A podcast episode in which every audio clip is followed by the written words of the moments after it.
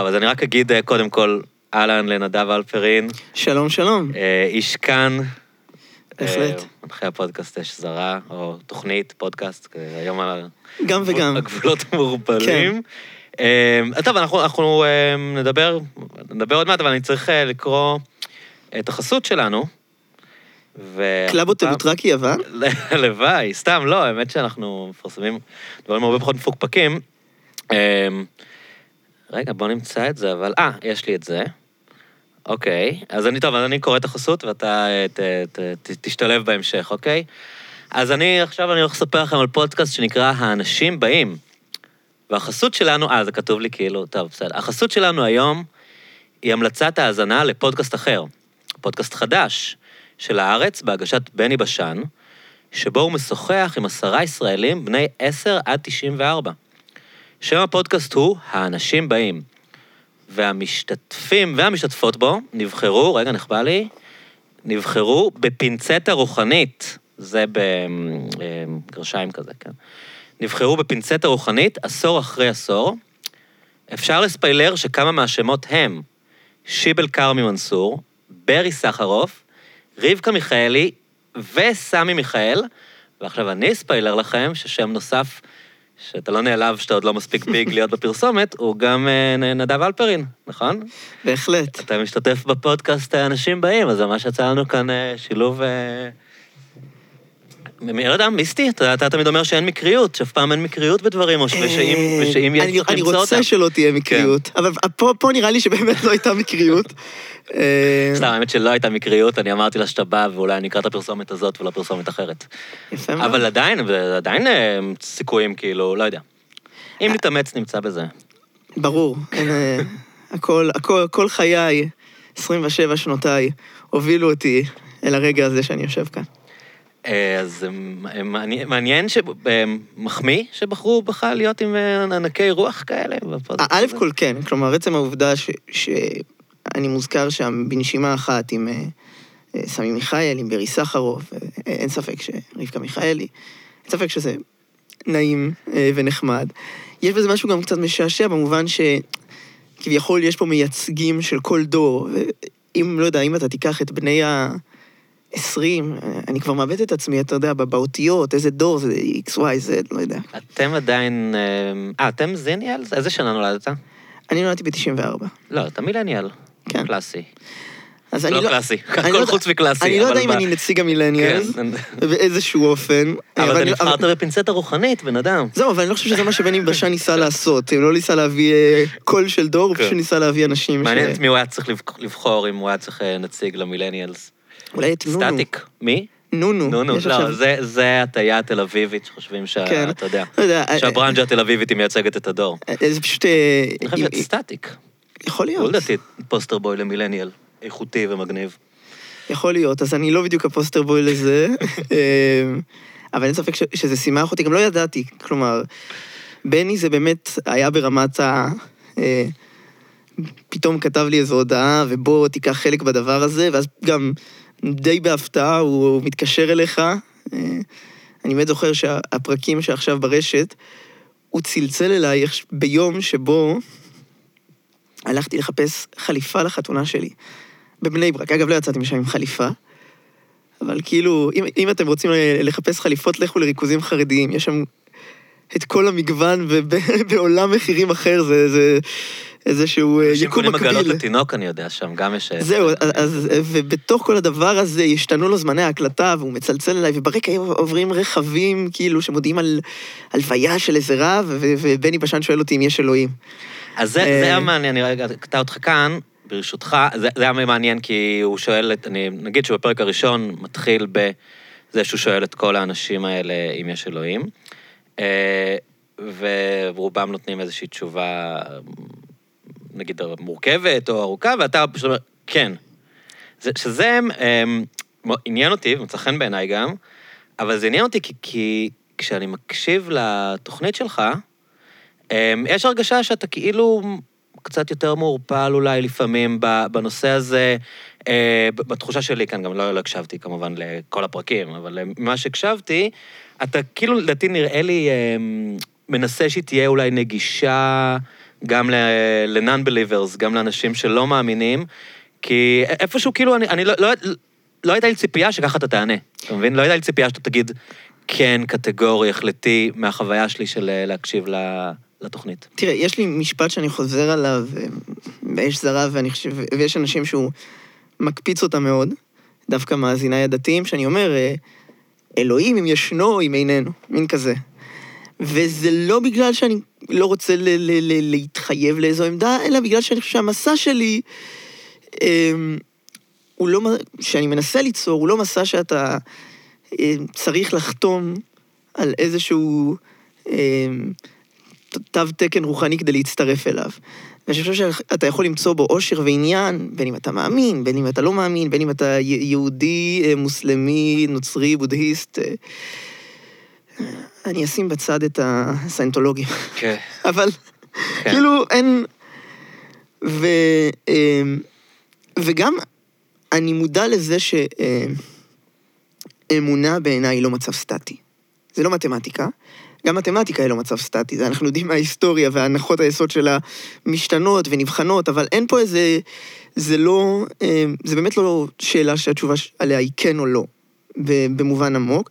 ואני חושב שאותו האדם, אתה יכול לשאול אותו בוקר אחד, מה העמדה שלו כלפי, כלפי השאלה הזאת, והוא יענה כן, וביום המחרת הוא יענה לא, ואני לא חושב שהוא מגלה בזה איזושהי חולשה רוחנית, פילוסופית או משהו כזה. אני כן אומר על עצמי, ש... אני, ו, וזו עדות על עצמי, זו פשוט עדות על עצמי, זה לא איזו טענה כלפי כל בני האדם, שאני יודע שביסוד הנפש שלי, אם אפשר לומר משהו כזה, אז התשובה שלי לשאלה אם יש אלוהים, מה התשובה הקצרה היא כן.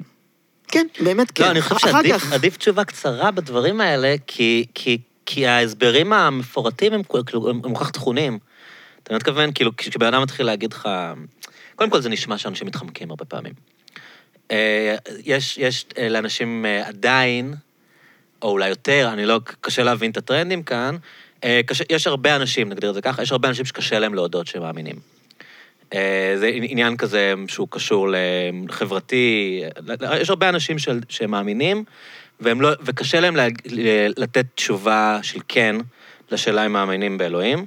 והם מרגישים שזה אולי יתפרש לא טוב, או יחשבו עליהם דברים מסוימים, או שזה ישים אותם בקטגוריה מסוימת, והם יגידו לך הרבה מילים כדי להגיע לכן הזה. אמ, וכמובן, יש הרבה אנשים שהם לא סגורים על, על התשובה. זה, עם זה אני, אני מאוד מסכים. אבל מה, ש, מה שעניין עכשיו שאמרת שזה ביסוד נפשך, שבאמת הוא שאל אתכם שאלת המשך, אה, אם אתה חושב שזה מולד או, או חברתי, אה, האמונה באלוהים.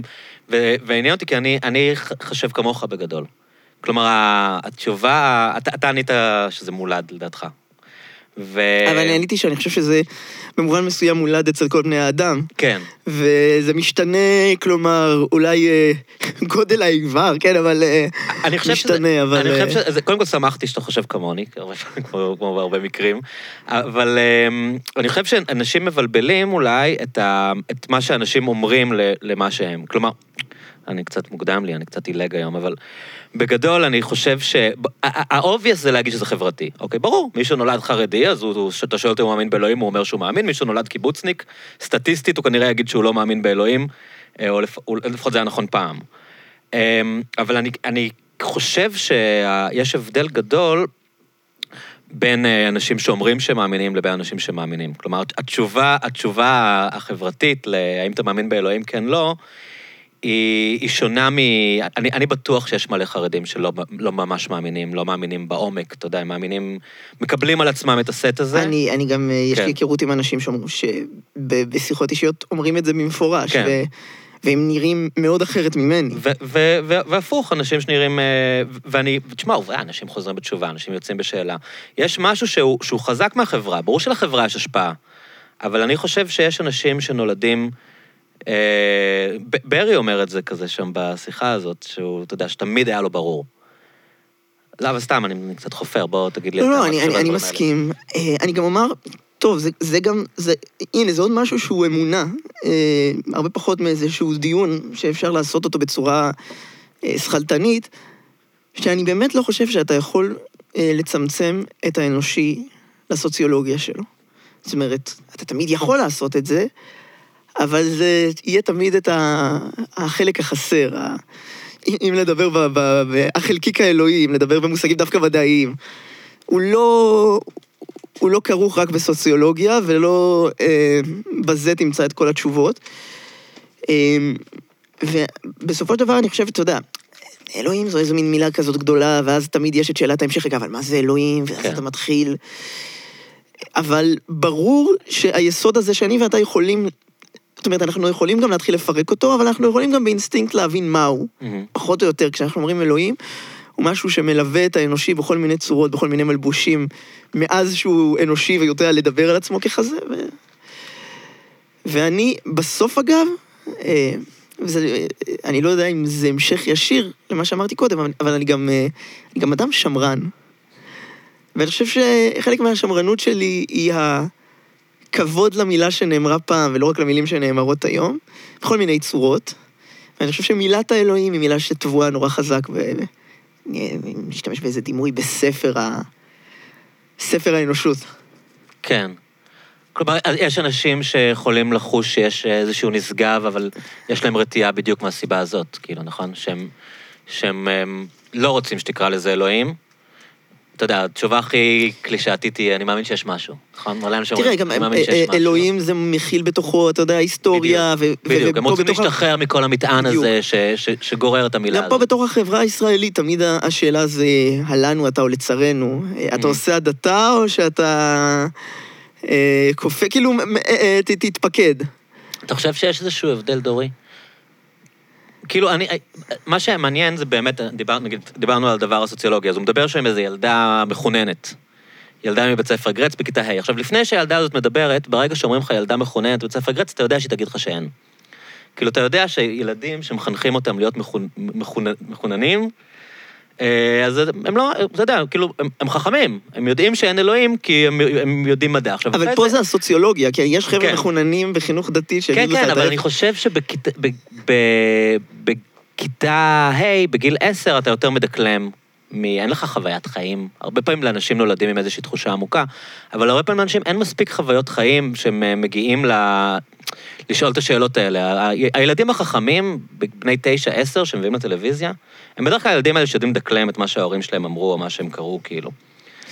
ברוב המקרים. תראה, ו- כן. כל זה נכון, אה, במידה רבה, ואני יכול לומר לך שהיו לי פרקים, היה לי פרק קצר בחיים, כאילו, בחיים, אני כולה בן 27, אפרופו חוויות, כן. אבל אני, איפשהו בסביבות גיל 15, אני חושב שהיה נורא מרדני בעיניי להסתובב ב- בבית הספר ולומר שאין אלוהים. זה היה מאוד קצר. בבית ספר דתי. בבית ספר, בתיכון תורני, מהמם. אה, זה היה מאוד קצר, זה- הייתה איזה שנה אבל כזאת, וזה היה פעולה של התרסה, של מרד נעורים? את אני? חושב שגם זה היה... אה, שנקרא אמוני. באנגלית genuine, כאילו כן. באמת היה איזה רגע שהרגשתי, לא יודע, קראתי כן. קצת ריצ'רד דוקינס או איזה הבל כזה. כן. אני מאוד לא מעריך את ה... כמדען, אבל מעבר לזה, אה, הנה, זה ההבדל בין שיח... אה, ריצ'רד דוקינס הוא אולי אה, האתאיסט המפורסם ביותר ב-20-30 שנה האחרונות. כן. הוא דמות מאוד לא מוערכת באקדמיה מחוץ לשיח המדעי, ועדיין בתוך איזו תרבות בתור- פופולרית, בתור ביולוג הוא מוערך. בתור ביולוג הוא מוערך. הוא לא מוערך כפילוסוף. הוא לא מוערך אקדמיה. כפילוסוף בכלל, כן, הטיעונים אבל האקדמיה לא כן. מגיעה ל... זאת אומרת, דווקא האקדמיה... טוב, מה שקרה לאקדמיה בשנים האחרונות זה שהיא תגיד לך, אם יש או אין שאלוהים זה בכלל לא השאלה, השאלה כן. היא איזה מבנים... איך זה משפיע. על מבנה הכוח? אה, מי קובע שיש אלוהים? בדיוק? בדיוק. ש- כן. ש- שגם זה, זה- מאחר שאמרתי שאני שמרן, אז אני מבין את השיח הזה, אני חושב שיש לו חשיבות, אבל שום דבר לא מסתכם בעיניי בזה. אה, אז דקלמתי דוקינס, וזה, ובתוך ה... אתה יודע, מין כזה תיכון תורני ברמת גן, אה, של אה, דתיים לאומיים טובים, די בורגניים, די ליברליים דווקא, אבל זה היה נראה לי נורא, נורא אמיץ ונורא מהפכני. אה, אני יכול לומר שמה שהחזיר אותי ל... למקום האלוהים שבנפשי זה דווקא ספרות. באיזה שלב כאילו עזבתי את הדוקינסים. ספרות מה, לקרוא טולסטוי ודוסטויבסקי נגיד? גם. אה, יותר מוקדם מזה, וזה, וזה קלישאי כמעט לומר, אבל זו דמות שמאוד מלווה אותי, מאוד מלווה את, ה, את הפודקאסט שלי. אש זרה בכאן תרבות. כן. וואו, כאן תרבות, התחנה הכי טובה. בישראל. כן. אה, פנחס שדה, מהמם. החיים כמשל, לקרוא אותו בגיל 15-16 שם, וחוויה ש, ש, ש, שעד היום, עם כמה שיש בי גם ביקורת כלפיה, וביקורת מסוימת לגבי הדמות שלו, היא אחת החוויות החזקות בחיי, פיזית אפילו. אני זוכר ש, ש, שסיימתי את הספר הזה, והגוף שלי רעד. אני מודה שקראתי רק את אה, מצבו של אדם, לא קראתי אף פעם את החיים. אז אני. חייב לומר שמצבו של האדם זה... אתה לא אוהב? לא, לא, פנחס שדה העיד אתה אומר זה הערת שוליים לחיים כמשל? פנחס שדה העיד על מצבו של האדם. שזה כישלון ספרותי ורעיוני. שלו. ממש, כך הוא אמר. זאת אומרת, כן. זה ספר שלא הצלחתי להעביר בו את מה שאני רוצה. אוקיי. זה הניסיון שלו לכתוב אה, אה, רומן שמדמה אה, לסגנון המקובל ברומן הישראלי מהמם. דאז, כלומר, רומן ריאליסטי שמתרחש פה בישראל, שיש בו איזשהו גם התייחסות לחברה, למשפחה. הוא לא חזר, הוא לא עשה את זה לפני כן, והוא לא חזר לעשות את זה מאז. אה, אז מה, מה בחיים כמשל? כלומר, אתה קראת את זה. וזה טלטל אותך, אתה אומר? מאוד. אני חושב שזה ענה, אני תמיד אוהב לנסח את זה, ש... ועוד לפני כן אני כבר קראתי שירה אה, עברית, וקראתי הרבה ספרות, אבל אה, זה ניפץ איזשהו אה, מעטה קרח כזה, שבתור נער הרגשתי שהיה על המציאות איזשהו ריחוק בין... הת- בין הראשוניות וה, והחוזק של חוויות נעורים אל מול... לא יודע, העולם שכל הזמן מהדהד לך מבחוץ, שעשוי מאיזה שהן תפיסות נורא ברורות וכל מיני אידיאולוגיות, דתיות או לא דתיות, פתאום יש מישהו ש... שמדבר על. מדבר על חוויה אקזיסטנציאליסטית, על חוויה קיומית, ו... זה מעניין שמישהו דתי אמ, מוצא מחדש או מגלה את אלוהים דרך סופר חילוני. לא? כאילו כשאתה מופצץ בתכנים... אה, אני, לא יודע אם אה. פנחס שדה היה מקבל, ברור שהוא היה חברתית. אתה אומר, הוא לא חילוני. לא היא מילה טובה, אבל מי... אוקיי. לא, לא יודע אם הוא היה מקבל את ההגדרה חילוני, כן, אבל בן אדם, בוא נגיד, לא איש הלכה. נכון, בוודאי. אוקיי, שוב, אבל, אבל זה בדיוק, זה בדיוק אותו ניכור שדיברתי עליו, שאני. אני היום אה, מוצא אושר דומה, ואולי עולה לפעמים על, על האושר שמצאתי בחיים כמשל, ו...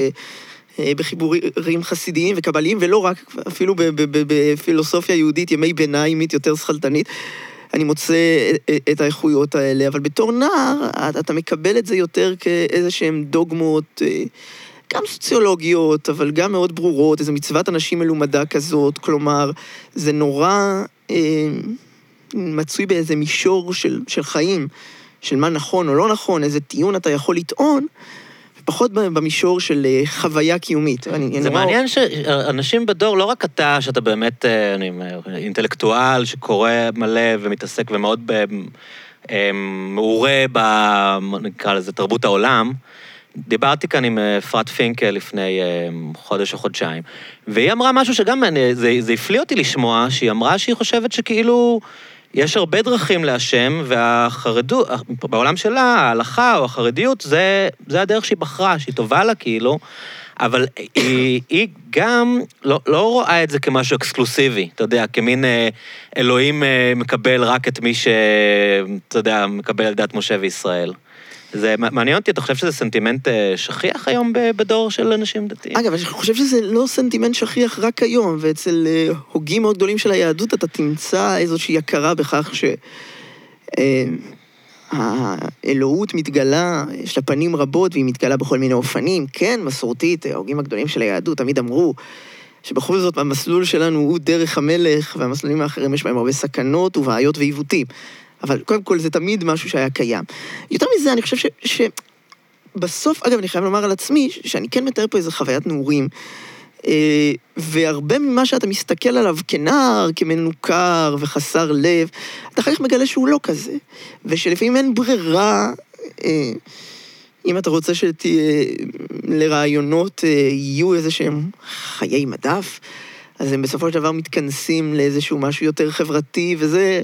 כן. זה מצבו של האדם, אם לעשות פרפרזה על, הש, על, על השם של הספר של פנחס שדה. אבל מה שאני חיפשתי, אמ, זו חוויה.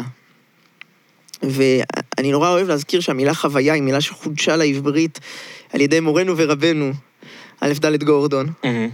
ש- היא הייתה מילה נשכחת, כאילו? לא, הוא אה, היא המציא אותה. בכלל לא הייתה קיימת? הוא הלחים אותה. אה, מחיים בעצם- ו... זה בעצם הוויה חיבור- וחיים? בדיוק, בין חיים להוויה. כלומר, להיות הווה, להיות נוכח מעניין. בתוך החיים שלך. זה איזה כוח ש, שאני קיבלתי אותו מפנחס שדה, של אה, להרגיש שאתה בתוך החוויה, כי בתוך, הנה, אני שוב חוזר למילה חוויה, כי כבר היא לא מתחייבת בשפה שלנו, להרגיש שאתה בתוך הקיום שלך, ואתה מרגיש אותו, והוא לא משהו חיצוני לך. ואני חושב ש, שבגיל הנעורים, דווקא בגלל הכמיהה הזאת נורא, להרגיש את העולם בכל מיני אופנים, אה, שזאת, אתה יודע, גם התעוררות התשוקה המינית, אבל גם התעוררות אה, משאות נפש וחיפוש, פתאום אתה מרגיש את הרצון הזה לא לדבר על העולם במונחים של אה, מה חינכו אותך או מה נכון, אלא לשם מה כל זה, לשם מה אני נתון עכשיו ברגליים רטובות, אחרי שנכנסתי מהגשם של סופת כרמל. כן. אה, לתוך המקום הזה, אני ואני יושב כאן ואני מדבר איתך לתוך המיקרופון הזה, לשם מה כל זה? ובסוף פנחס שדה מנסה להעניק את התשובה שלו לאיזושהי אה, תחושה שהיא גם התחושה, אתה יודע, המפורסמת של אלבר קאמו, שאני אהיה- ישראלי טוב ואגיד אלבר קאמי, או כמו כן. שאמר חבר כנסת בליכוד, אל ברקמי, זה נשמע כמו לי איזה חשוב לומר פילוסוף. ערבי. כן. אל ברקמי, זה נשמע כמו אל איזה... ברקמי. אל ברקמי, זה. נשמע כמו איזה פילוסוף שהרמב"ם? מתכתב איתו. זה דוד ביטן. באיזה הקשר? הוא היה באיזה אירוע, ומישהו הזכיר שם את אלבר קאמי, ואמר, טוב, אני לא קראתי את אל ברקמי. איזה מלך. אני אני דווקא אוהב את זה, זה נשמע, כמו שאמרתי, כן. זה נשמע שם של איזה פילוסוף אה, ערבי מימי הביניים. כן. אמ, אז מה מה אלברקאמי אמר? אז אתה יודע שהשאלה הגדולה בסופו של דבר היא, מדוע לקום בבוקר ולא... למה לא להתאבד? למה לא להתאבד? למה לא לתקוע לעצמנו כדור בראש? כן. שזה שייקספיר שם אה, לפני כמובן. שאתה יודע, כי כן. זה באמת, זו באמת שאלה. כלומר, זה- זאת השאלה, כמו שהמלט אומר. זאת השאלה. תראה, אני, אני בסופו של דבר חושב שיש משהו גם קצת נאיבי בשאלה הזאת, כי, כי באופן טבעי יש בנו את כוח החיים הזה. ש- אני לא התחברתי אליה, לקח לי הרבה שנים להבין למה להיות או לא להיות תהיה שאלה. אני לא יודע אם זה- אני השאלה- זוכר שהכרתי את זה כציטוט ולא הבנתי מה מה השאלה כאן, כאילו להיות, זה לא היה לי כזה שאלה אמ, מסובכת. אבל כנראה שאתה צריך מספיק ניסיון חיים כדי להבין את הקושי של העולם הזה, תראה, כי אני, כילד ממש לא הבנתי למה להיות או לא להיות זאת אני יכול השאלה. לומר לך שבסופו של דבר אה, מתקבצות לך כל מיני חוויות חיים. הנה, אני אומר פה משהו שאני לא מרבה לדבר עליו, אבל אה, אשתי היא אחות שכולה. אה, פיגוע מפורסם. וזה זה, זה דבר שהופך עליך את כל, אה, מערבב לך את עולמות החיים והמוות, הופך, על- הופך עליך את כל אה, עולמך שלך, את ביתך שלך ואת כל תפיסתך לגבי מה אתה עושה ומה אתה לא עושה, ואיזה ביטחון אתה בוטח ב, בהליכה שלך בעולם, בקיום, באופטימיות הבסיסית הזאת שאתה חי בה, כמו שישי ליבוביץ' היה אומר, ש, ש, שהכלי המרכזי ביותר אה, שלנו כבני אנוש זו ההדחקה. אמ, מפני שאנחנו מדחיקים כן, את, את דבר מותנו. אה, כן. אנחנו לא חיים מתוך תודעת מוות, ואז אתה יודע, כן, אני לא הכחשת מחדש פה מוות שום זה דבר. תיאוריה מאוד אה, פופולרית. אז, ואז פתאום, אז פתאום אתה, אז פתאום, כן. כאילו, אבל, אבל אני חייב לומר ש, שבתור נער, היו הרבה מאוד כוחות חיים, ולא באמת הייתה לי השאלה למה לא להתאבד. אבל אני הבנתי שיש שאלה משמעותית ללמה, כאילו, זה, זה לא השאלה למה לא להתאבד, זה השאלה למה. אמ, כי בסופו של דבר, אתה יודע, מסלול החיים הוא מסלול החיים. ובתור נער, גם פתאום, עד אז אתה, אתה באיזו למידה של העולם, ופתאום אתה מבין, יש לך כל מיני עדים, שאתה מתחיל לעשות בחירות בחיים שלך, לאן להתגייס ולאן ללכת, ואתה מתחיל לבנות את המערכת הזאת. ושם נפגשתי עם פנחס שדה. אבל אני צריך לומר שאנחנו מדברים פה במושגים נורא כלליים, שנכונים לכולם, ואני, ואני, יכול, ואני יכול ממש להגיד שהחוויה שלי עם החיים כמשל, זה, זה השורה הראשונה של הספר הזה, שפנחס שדה מתאר איך הוא הולך, והוא שומע את שתיקת האדמה. זה ממש השורה המפורסמת שפותחת. שתיקת האדמה? שתיקת האדמה. האדם. האדמה. האדמה, אה, אוקיי, אמרתי נכון. שתיקת האדמה זה השורה, שורת הפתיחה, אחת משורות הפתיחה הכי מפורסמות בספרות הישראלית. ואני קראתי את זה, ואמרתי, וואלה, גם אני. גם אני שומע את שתיקת האדמה. כלומר, איזשהו דממה דקה כזאת, זה זה מעניין, ש- אני... אני- שמחזיקה איזה סוד לגבי הקיום. זה מעניין, כי ב... אני עכשיו בזמן האחרון קצת קורא דברים שקשורים להינדואיזם, ושם הם כל הזמן מדברים על זה שלאדמה יש את הרעש, שזה האום, ופשוט אנשים לא מסוגלים לשמוע את זה. הרי, שיש את ה... יש את האדמה לא שותקת, אנחנו פשוט לא מסוגלים לשמוע את בדיוק. את האום הזה. הרי בעצם, א' כל בזה שהוא אומר שהוא שומע את שתיקת האדמה, אז היא כבר לא שותקת, שומע הוא. שומע משהו, וב' אם היא שותקת, היא יכולה גם לדבר. מהמם. אז אה, אה, והוא בעצם יוצא מכאן לאיזשהו מחשבה שמאחורי כל זה מסתתר, יש ליהודה עמיחי שורה, מאחורי כל זה מסתתר עושר גדול, אז זה אולי בשפה של אה, שדה, מאחורי כל זה מסתתר עושר גדול. כאילו, יש איזה, יש משהו מאחורי כל זה, ואני הרגשתי, זאת אומרת, באיזושהי אינטואיציה, ששם המקום שלי, בלהקשיב לזה. אמ, העניין הזה שקצת מזכיר לי הדברים שאתה מדבר עליהם, כי באמת אה, באותו, אני חוזר לאותו פודקאסט שדיברנו עליו בהתחלה, אז באמת אה, אה, ברי סחרוף מדבר על זה קצת, על, זה שהוא, על, ה- על הלשמה הזה, על זה שהוא לא, לא, לא יכל לקבל מאז שהוא ילד עולם בלי משמעות. זה היה משהו שהוא כאילו לא, לא, לא couldn't compute, ועד היום. אה, אני, ב... אני, אני מתרברב כאן, יצא לי לפגוש את אה, ברי, ואפילו להקליט איתו איזה קטע, באמת, ההתרשמות שלי, הוא בן אדם מאוד רוחני, אני לא יודע אפילו, אתה יודע, זה דבר ש... אה, בן אדם, אני לא חושב שבן אדם צריך להעיד על בן אדם אחר שהוא רוחני, יש משהו יומרני בכלל, אה, אם מישהו אומר הוא רוחני, זה אומר שאתה כאילו יודע להגיד מי רוחני ומי לא, אבל הייתה לי תחושה מאוד מאוד, מאוד מיוחדת ב... בלפגוש אותו ובלשמוע אותו מנגן אה, לבד בחדר אה, באולפן. אה, ויש איזה נושא שאני כאילו, העסיק אותי, פעם הייתי מדבר עליו הרבה בפודקאסט, שמתי לב שמוזיקאים באחוזים יותר גבוהים הם אנשים מאמינים. כל אחד בדרכו שלו, אתה יודע, לא באיזה שטאנץ, כמובן שהקלישאה זה האנשים שמתחזקים וחוזרים בתשובה, שיש מלא, אבל, אבל גם, אני מדבר כאן הרבה מוזיקאים, אה, גם אנשים שלא קרובים לדת, זה מאוד נדיר לפגוש, אה, ואני כמובן קורא רעיונות עם הגיבורים שלי ועם כל המוזיקאים בעולם, מאוד נדיר לפגוש מוזיקאי שהוא אה, אתאיסט, אתה יודע, שהוא, שהוא מטריאליסט לגמרי. כאילו, ברור שיש, אבל אני חושב שבשיעור שלהם באוכלוסייה, אתה, אתה מוצא... אתה אומר מוזיקאים הם לא חשבולטורים. לא, הם, הם נוטים, הם אם נוטים אתה- להיות המונח אנשים הזה עם מוכר לנו, איזשהו... אני מניח, כן. אה, בדיוק. הם, הם נוטים ל, לאיזשהו פתיחות אה, למיסטיקה, לרוחניות, ל, לאמונה. אה, נראה לי שיש לזה שתי שגם- תשובות. כן. קודם כל, כאילו התשובה, קודם כל התשובה הראשונה, אולי קצת קלישאית, היא שבאמת, במיוחד במוזיקה, שהיא... על אף שיש לה כללים ומבנים, יש בה בכל זאת איזושהי תחושה לפחות של דבר מאוד מופשט. שמכריח אותך לחשיבה מופשטת. אה, אתה, אתה, אתה שומע בטהובן או אה, צ'רלי פארקר, אה, או לא יודע מה. אה, וואו, יוצאות לי דוגמאות נורא עילאיות ומתנסות. או אברהם פריד. כן. ו...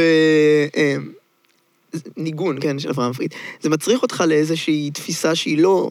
שהיא, שהיא מאוד מופשטת. אגב, לפעמים זה מוביל אנשים דווקא לפרשנות קצת אינפנטילית של מוזיקה. עכשיו אנחנו שומעים את העצב, עכשיו אנחנו שומעים את השמחה, וזה דברים הרבה יותר אה, עדינים מזה, אבל דווקא כאילו העיסוק הזה במופשט, וה... ולפעול בתוך המופשט, יש, יש בזה איזה יסוד שאומר לך, קודם- קודם כל איזשהו יסוד של השראה, שאני חושב, שאני חושב שבאופן כללי מי שעוסקים באומנות, ואני מדבר על אנשים שעוסקים באומנות, לא אנשים שמעלים ציורי מכחול שלהם לא, לאינסטגרם, כן. שיכול להיות שיש שם אומנים גדולים, אבל לא כל, לא כל מעשה ש, שהוא מתוך עולם המושגים שלו, של אומנות. גם לא כל מי מגיע שמנקד טקסט בפייסבוק. כן, נכון, אבל, אבל, אבל אני חושב שגם בקרב אומנים גדולים אתה כן תמצא, גם אם הם לא יקראו לעצמם מאמינים, אתה יותר תמצא עיסוק במיסטיקה, עיסוק בתיאולוגיה. אה, והתשובה, אז אני חושב שזה פש- זה פשוט טבעי. התשובה הש, השנייה, אני הייתי אומר, וזה דווקא כאילו אולי מאיזה תת-מודע קולקטיבי שאני לא יודע אם הם חלק ממנו, שמאז ומעולם בהיסטוריה היה קשר בין מוזיקה אה, לדת, מוזיקה לאמונה, בכל הדתות, בכל ה... זאת אומרת, נראה לי שזה משהו שאפילו הוא עובר במחזור הדם של התרבות בלי לשים לב אליו בכלל. אז כאילו אני מאלה שמנסים, אולי קצת לפעמים לשים את האצבע דברים כאלה. מעניין שכאילו נגיד מוצאים אה, אה, חפירות ארכיאולוגיות ודברים כאלה, כל פעם שמוצאים סימנים לתרבות, תמיד ההנחה הראשונה שלהם יש איזה משהו דתי. כאילו אם נגיד רואים ציורי קיר, אומרים, טוב, הם כנראה ציירו את האלים שלהם. כלומר, יש איזה משהו שהם, אני חושב גם אנתרופולוגים, כאילו מניחים שה... התפיסה הזאת של, ה, של הנשגב, של המעבר, היא דבר כאילו מאוד מאוד הווייתי, ל, מאוד פונדומנטלי ל, לאנושי, כאילו. תראה, זה נכון, אבל אני חושב שהקשר הוא, הוא גם, הוא הרבה יותר מוצהר, זה לא רק איזה מחקר. כלומר, לא יודע, אתה רואה את תולדות הדתות המערביות, ולא רק, וגם המזרחיות, ואתה רואה שהשתמשו כל הזמן במוזיקה. אה, ואפילו אה, אפלטון ואריסטו, אה, כשהם רוצים לתקוף את המשוררים ב- ביוון העתיקה, הם לא אהבו את המשוררים, כי איכשהו היה למשוררים מעמד גבוה מן הפילוסופים עכשיו. הם אומרים, בעצם יש כאן, האומנות מקבלת אה, אה, איזשהו תוקף יותר גדול מהחשיבה שמנסה להיות לוגית והגיונית. ואחד הדברים שהם מציינים שם זה שמשוררים ביוון העתיקה, שהם היו מעין אה, אה, מי שעושים מופעי רחוב כאלה של שירה, הם היו בדרך כלל גם מנגנים על אה, לירה או על קטרוס.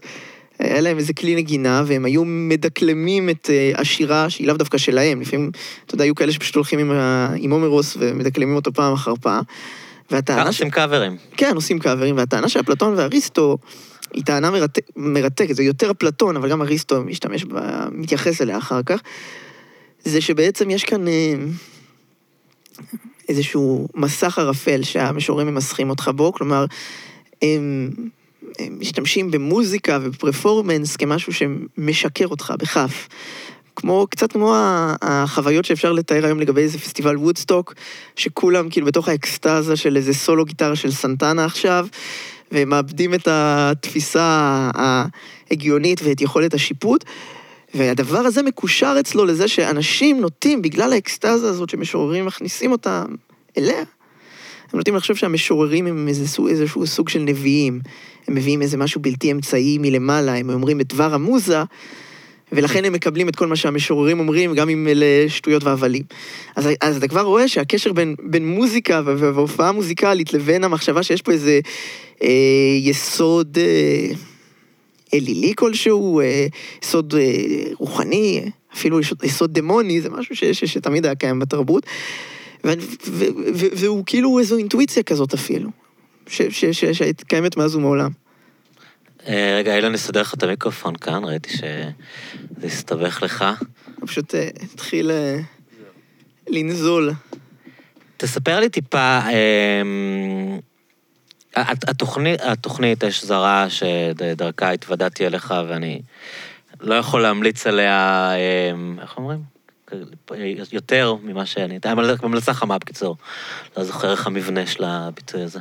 אבל אני ממש ממש ממליץ להקשיב לה, היא, היא, היא מענגת מבחינתי. אני נורא נורא נהנה, ו... וגם הבחירות המוזיקליות בה הן, כלבבי, ובאמת דיברנו על זה שבספוטיפיי, בגלל זכויות יוצרים, יש רק את הדיבורים זה, ואין את השירים. זה גריד, מה שנקרא. אה, ספוטיפיי, אה, אילו הייתה, הם היו מאפשרים מוזיקה שהיא לא איזה, את יודעת, איזה מוזיקת ספרייה כזאת, חסרת אה, כל משמעות. אם היו מאפשרים מוזיקה בפודקאסטים, הם היו צריכים גם לשלם תמלוגים למוזיקאים שהמוזיקה שלהם מושמעת, כפי שהם משלמים על כל השמעה רגילה של שיר. מהמם. והם מעדיפים לא להיכנס לשם. אז הם פשוט מורידים את זה, אם האלגוריתם מוריד את הפרק? לאט לאט? זאת אומרת, זה לא אוטומטי, אבל אה, יש להם עכשיו בוטים שרצים ומנסים לחפש פרקים שיש בהם יותר... אז כאן לא לוקחים צ'אנסים ו... כן, אה, אנחנו מנסים, אנחנו רוצים שהתוכן שלנו ישרוד. מה לעשות, היום ספוטיפיי הוא מונופול, אה, הוא הכלי הכי חזק בתחום הזה. אז אני, משת... אני מאוד, מפני שהמוזיקה מאוד חשובה לי, אני מייצר איזושהי, איזושהי בטנה כפולה, אני מייצר, יש גרסה שעולה לספוטיפיי ויש גרסה שעולה לאתר וליישומון כאן, ואני מזמין אנשים לשמוע את הגרסה המלאה עם המוזיקה. אני כאילו חשבתי איך אני אגדיר את זה, אבל אני, אני קצת מתקשה ל- להסביר או להגדיר את הקונספט של התוכנית, כאילו. כי יש שם כמובן אה, עיסוק בתכנים יהודיים, אבל ממש לא רק. אה, אולי, אתה יכול, כן. חשבת על זה? אתה יודע אגב- להגדיר מה, מה התוכנית הזאת? כי... לא יודע אם להגדיר, אבל אני, נראה לי שחשבתי על זה, כי זה מה אוקיי, שאני עושה. כן. אה, אולי לא חשבתי מספיק. אני, אתה יודע מה, אני, ו, ו, וזה מתקשר לזה, אני ארצה לחזור קודם. אתה יודע, כן. כל הדיבור הזה שלי על המוזיקה ואריסטו וזה, כן. אז אני קצת הולך פה, ויש לי נטייה כזאת לאיזו אינטלקטואליזציה כזאת של הדבר, ו, וכמעט דיבור מחקרי, אבל בסוף אני חושב שהקשר בין אה, אמונה למוזיקה, זה בסוף אני, כאילו זה בסוף הכן המוחלט הזה ש, שדיברנו עליו, שנתתי לשאלה אם יש אלוהים, והוא כן אישי, אני לא חושב שהוא איזה כלל חברתי. אז אה, תשאל אותי מה הקשר בין, אה, בין, בין מוזיקה ל, ל, לאמונה, אז אני, אני בסוף הבן אדם, ה, אולי חסר המעוף הזה, שיגיד לך שכשאני שומע את אה, הסערה של מוצרט, כן. אז יש אלוהים. אז יש אלוהים, מבחינתי. ואני יכול לומר שהחיבור החיבור שמחזיק אותי הכי חזק באמונתי זה תהילים. ולא... כי, כי, כי אני חושב שכאילו אני קורא את הספר הזה ואני אומר, זה, זה כל כך יפה, יש אלוהים. אני עכשיו, אני יודע שזה טיעון, זה טיעון, זה לא, זה לא טיעון להיכנס איתו לאותו אולפן עם, אה, לא יודע מה, עם ריצ'רד דוקינס, שמענו אותו, אבל זה טיעון להיכנס איתו ל... לחדר שבו אני הולך לישון. זאת אומרת, זה הטיעון שאיתו אני חי, אתה מבין מה אני אומר? מאוד. אמ, יש, אה, קראתי, אני לא יודע אם זה נכון, אולי זה סתם דבר שאומרים, ש- שב... כאילו, יש גישה או אמונה שאומרת שבמקור אה, לת- לת- לתהילים היה לחן? כאילו, הטקסטים האלה היו טקסטים אה, מושרים? באופן כללי, שירה עתיקה, אמ, נש... בדיוק דיברנו על זה, יוון העתיקה והמשוררים, לא, זה לא היה ערב אה, שירה של... כן, עודד כרמלי. כן, זה לא היה ערב שירה ברדיו EPGB. כן. הייתה שם מוזיקה, היו שם כלי נגינה, וזה נראה משהו שהולך אחורה, והיסוד של כי המוזיקה... כשלונות כהן שר ה-Air there was a secret chord, הוא מדבר על תהילים, כאילו, אני מניח, כן. כי זה דיוויד. כן, אה, לא, הוא מדבר גם על הסצנה עם שאול המלך. הם- הוא מע- הוא מערבב שם הרבה אוקיי. מאוד סיפורים תנכיים. אבל אה, כאילו יש איזו תפיסה ש- ש- שהיו מין לחנים אבודים, כמו שיש לאליעדה שם- הוא מערבב ואודיסאה, שם את. שמשון ודלילה כן. עם, אה, נכון. דוד ובת שבע, אבל... אבל גם האליעדה ואודיסאה הייתה מושרת. כן, בהחלט. ו- ותהילים היו מושרים במקור. אני לא יודע האמונה? בוודאות, אבל יש יסוד אה, לדעת את זה, ואנחנו יודעים, אתה יודע, בבית המקדש, שירת הלוויים, אני כן. אגב לוי. אה, שמה הם היו שרים הלווים? הם, הם, היו, הם, הם היו שרים באמת, אה, הם היו שרים באמת פסוקים. כן, אבל איזה- יודעים איזה פסוקים הם היה... כן, כן, שיר שלי, ו- ובאמת תהילים זה, זה חלק ניכר מהדבר הזה. מהמם. בדיוק, ספר תהילים היה ספר שמושר. ואני לא יודע אם הוא מאז ומתמיד היה מושר, או אם הוא נכתב לשירה, על אף שזה גם נראה ככה, כן? אה, יש שם המון דיבור על, אה, על כלי נגינה בספר תהילים. אה, אה, וגם קוראים לזה שיר, נכון? הללו, כן, בצלצלי תרועה וכל הדברים האלה. ולש, ולמזמורים. מזמור. מזמור, נכון, אז זה. שיר. ברור ש... זאת אומרת, עם, עם כמה שאני כאילו מנסה לגלות פה איזה, לא יודע, איזה זהירות מחקרית על נושא שלא כמה התשובה די ברורה, מהזווית כאילו. הזאת, נראה לי שהתשובה היא די ברורה. אמ, ואז אם אנחנו הולכים לאש זרה, וזה, וזה מאוד מתחבר, אז בסוף, כן, אש זרה היא איזה, אפשר לכנות אותה מסע רעיוני, אה, היסטורי, רוחני, תרבותי, בלה בלה בלה, כל מיני מילים, מילים גדולות. אה, שבסוף מה שקורה זה שבכל יום אני לוקח איזה נושא, או דמות, או אירוע היסטורי, או ספר, או איזה מצב, מושג, מה שעולה בי, ומנסה אה, לתת עליו כמה זוויות של מחשבה, כמה רעיונות. אה, מתוך הספרות, מתוך המקורות היהודיים, גם קצת מקורות לא יהודיים, אבל אני, אין מה לעשות, אני מאוד יהודון. אה, ו, וזה מה שאני עושה באש זרה, אבל בסוף, כשאתה תשאל אותי מה, מה בעצם באמת, כאילו, למה אתה עושה את זה, ולמה למה אתה נהנה מזה לפחות, כי, כי זו, זו עשייה שאני, שאני מפיק ממנה הנאה ו, ושמחה אפילו. זה לא איזה דיי ג'וב במובן הקלאסי, אפ- אפילו שזה בהחלט ג'וב. אמ, זה כי אני מביא לאנשים דברים שהייתי רוצה שיביאו לי. מהמם. כלומר, אם יש לי חוק ברזל אחד באש זרה, זה שאני לעולם לא... עכשיו, אפשר להסתכל על זה כמשהו טהרני, אבל אני אומר, זה משהו טהרני לא מהמקום המחנך, אלא באמת מהמקום, לא יודע, אותנטי.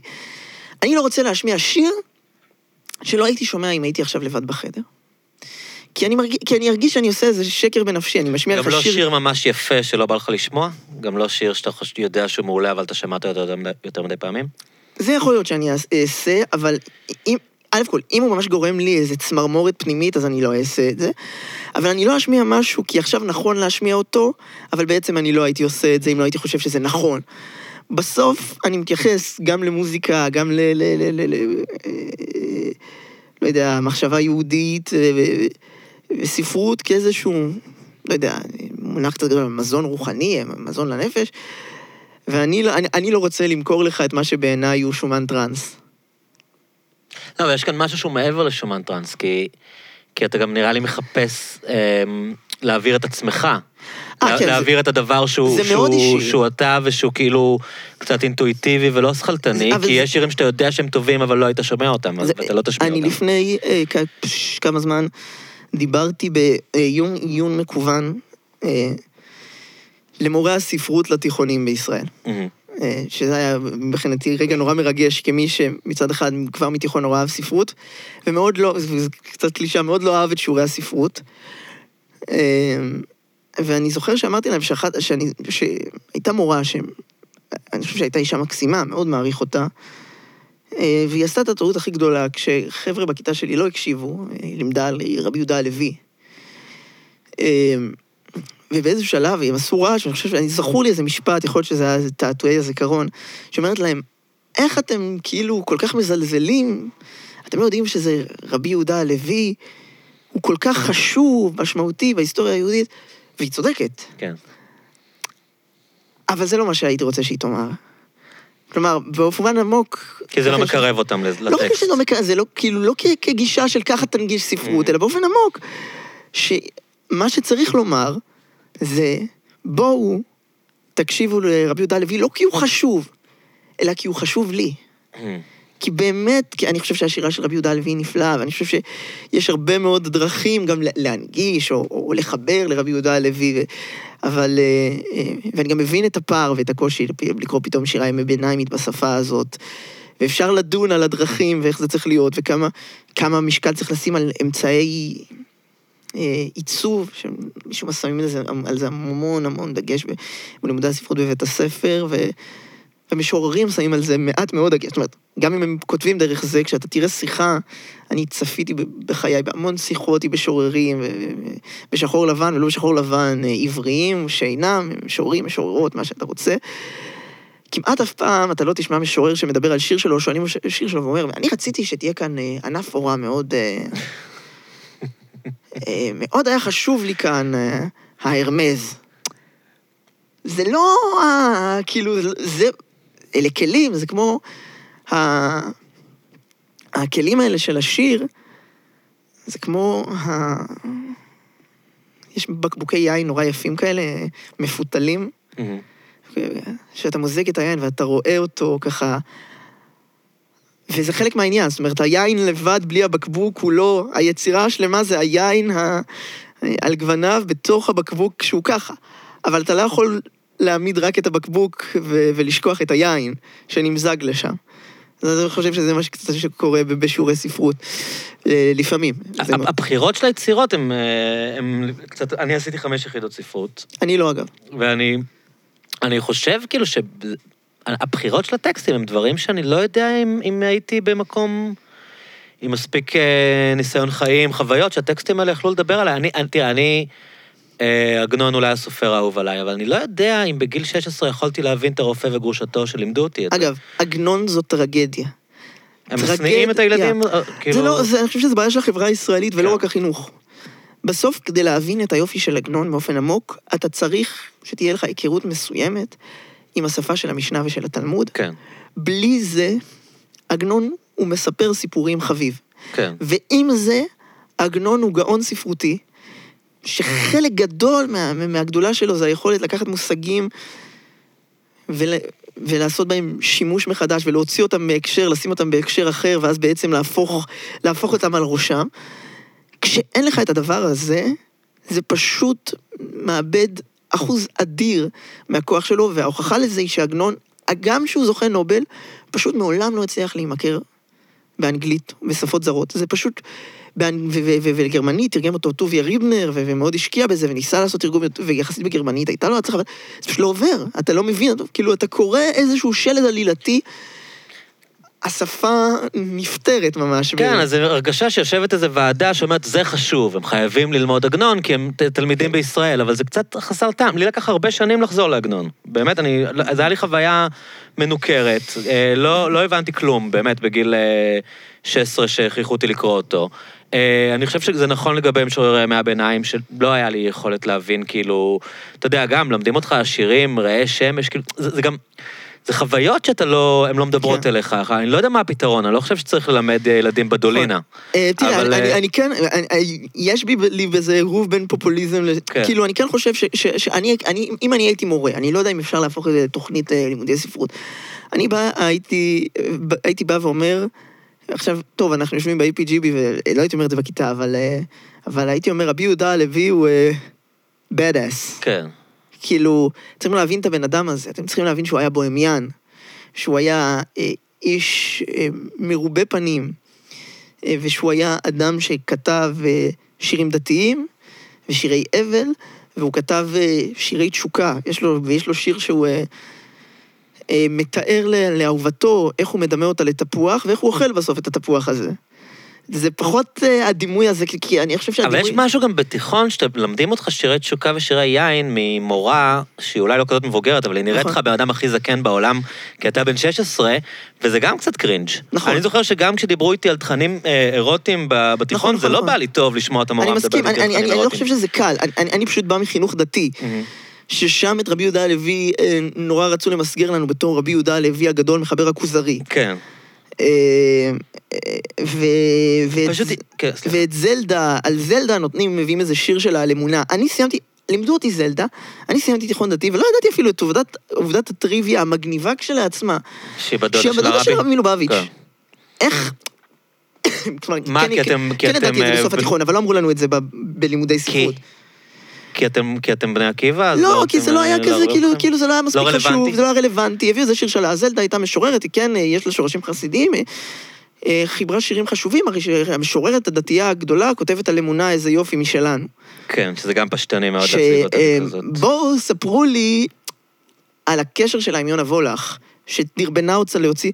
בואו ספרו, לי יש תזה, אגב, אני לא יודע אם כתבו אותה במחקר או לא, אני נורא אוהב להשמיע אותה באלזרע- באלזרעי, יש שיגידו שהיא קשקוש, אני טוען שזלדה שמתחילה להוציא בעומק שנות ה-60, לקראת סוף שנות ה-60, את, את השירים שלה, וזוכה לעדנה אדירה, לא בירושלים, לא בשערי חסד, בתל אביב, כאילו מביאים אותה להקריא בתל אביב, ויונה וולך היא האדבוקטית שלה, ו... ו- זה קשור לחלחול, שהוא היה יחסית מאוחר בישראל, של, של הסיקסטיז לישראל, ושל אה, תרבות הנגד הזאת. ו, אה, ויונה וולך, אגב, כמייצג הכי מובהק של זה, אז בגלל זה התלה, התאהב, התלהבה מזלדה, כי פתאום יש לנו מישהו שהוא לא ממשוררי המדינה החילונים, הציונים, אלא איזה מין אה, אה, סבתא כזה. מיסטיקנית כזאת, אחרת, שאנחנו רוצים, ואנחנו מחפשים תשובות אחרות, שזה חלק מהחיפוש גם לא בארצות כותבת הברית. על טנקים ועל הוואדי ועל לא, לא, השוחות היא, היא, ועל היא. כותבת על הנפש, והיא כותבת על כל מיני חוויות מיסטיות, שזה מה שהדור הזה חיפש.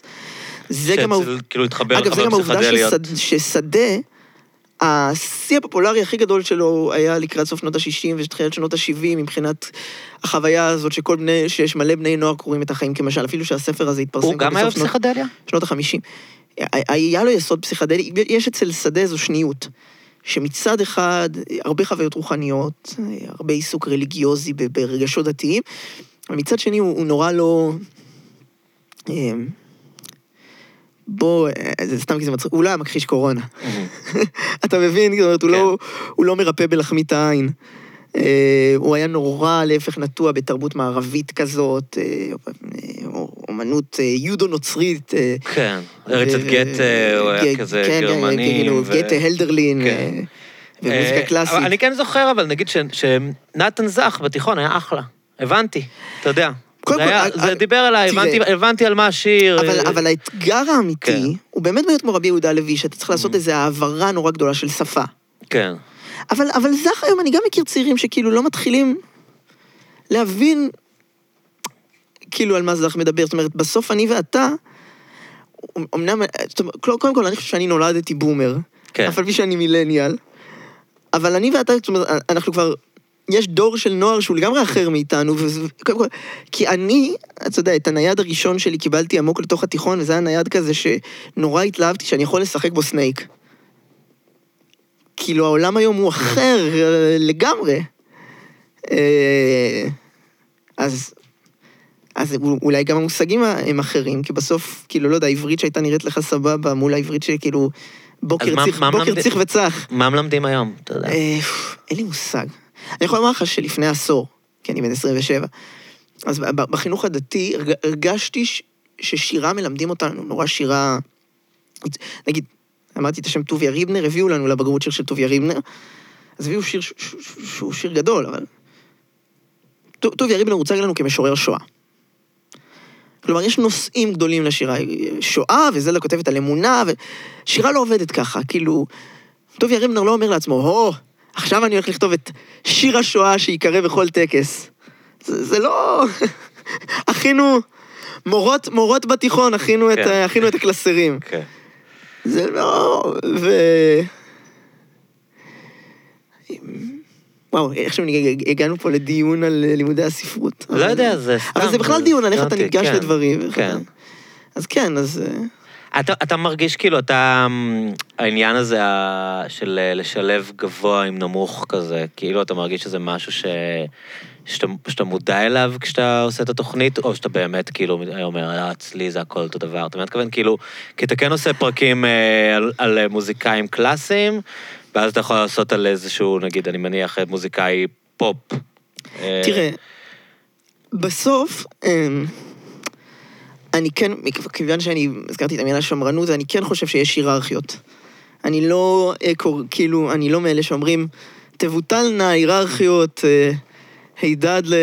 כאילו, אני לא מנסה... אה, אני לא. אני לא מנסה לייצר שוויון אה, כן, אומנותי. שוויון רעיוני. אה, אני כן חושב שהקלחת אצלי היא לא חד משמעית. כלומר, הדמות הנערצת עליי אולי אה, יותר מכולם הוא דילן, ואני זוכר שהייתי בוויכוח עם, אה, עם אה, חברים לגבי הנובל לספרות שהוא קיבל, ואני צידדתי באמת. בזה שהוא קיבל נובל. אני יכול- אני יכול להבין את הכעס בעד. על זה שהוא לא מתוך עולם הספרות, ועד שנותנים כן. פרס כזה, אז לפחות כאילו... זאת אומרת שדילן לא צריך... יש לו מספיק כיבודים. אבל אני חושב שברמה העקרונית, הוא לחלוטין ראוי לפרס אני. חושב שזה דיון מגוחך, אני חושב שזה, אתה יודע, כאילו, זה כבר הפך להיות קלישאה מה שליאונרד כהן אמר על זה, אבל כאילו, אה, אתה מכיר את ההתבטאות של ליאונרד כהן כן. על זה, נכון? כאילו שהוא אמר, אה, זה כמו לשים על האברסט מדליה ההר הכי גבוה. נכון. כאילו זה... שאגב, מי יותר השפיע? אגב, שנה אחרי זה... בהקשר של ליאונרד כהן זה היה אקט אדיר של נדיבות, כי הוא גם היה מועמד. זאת אומרת, גם הוא הוגש.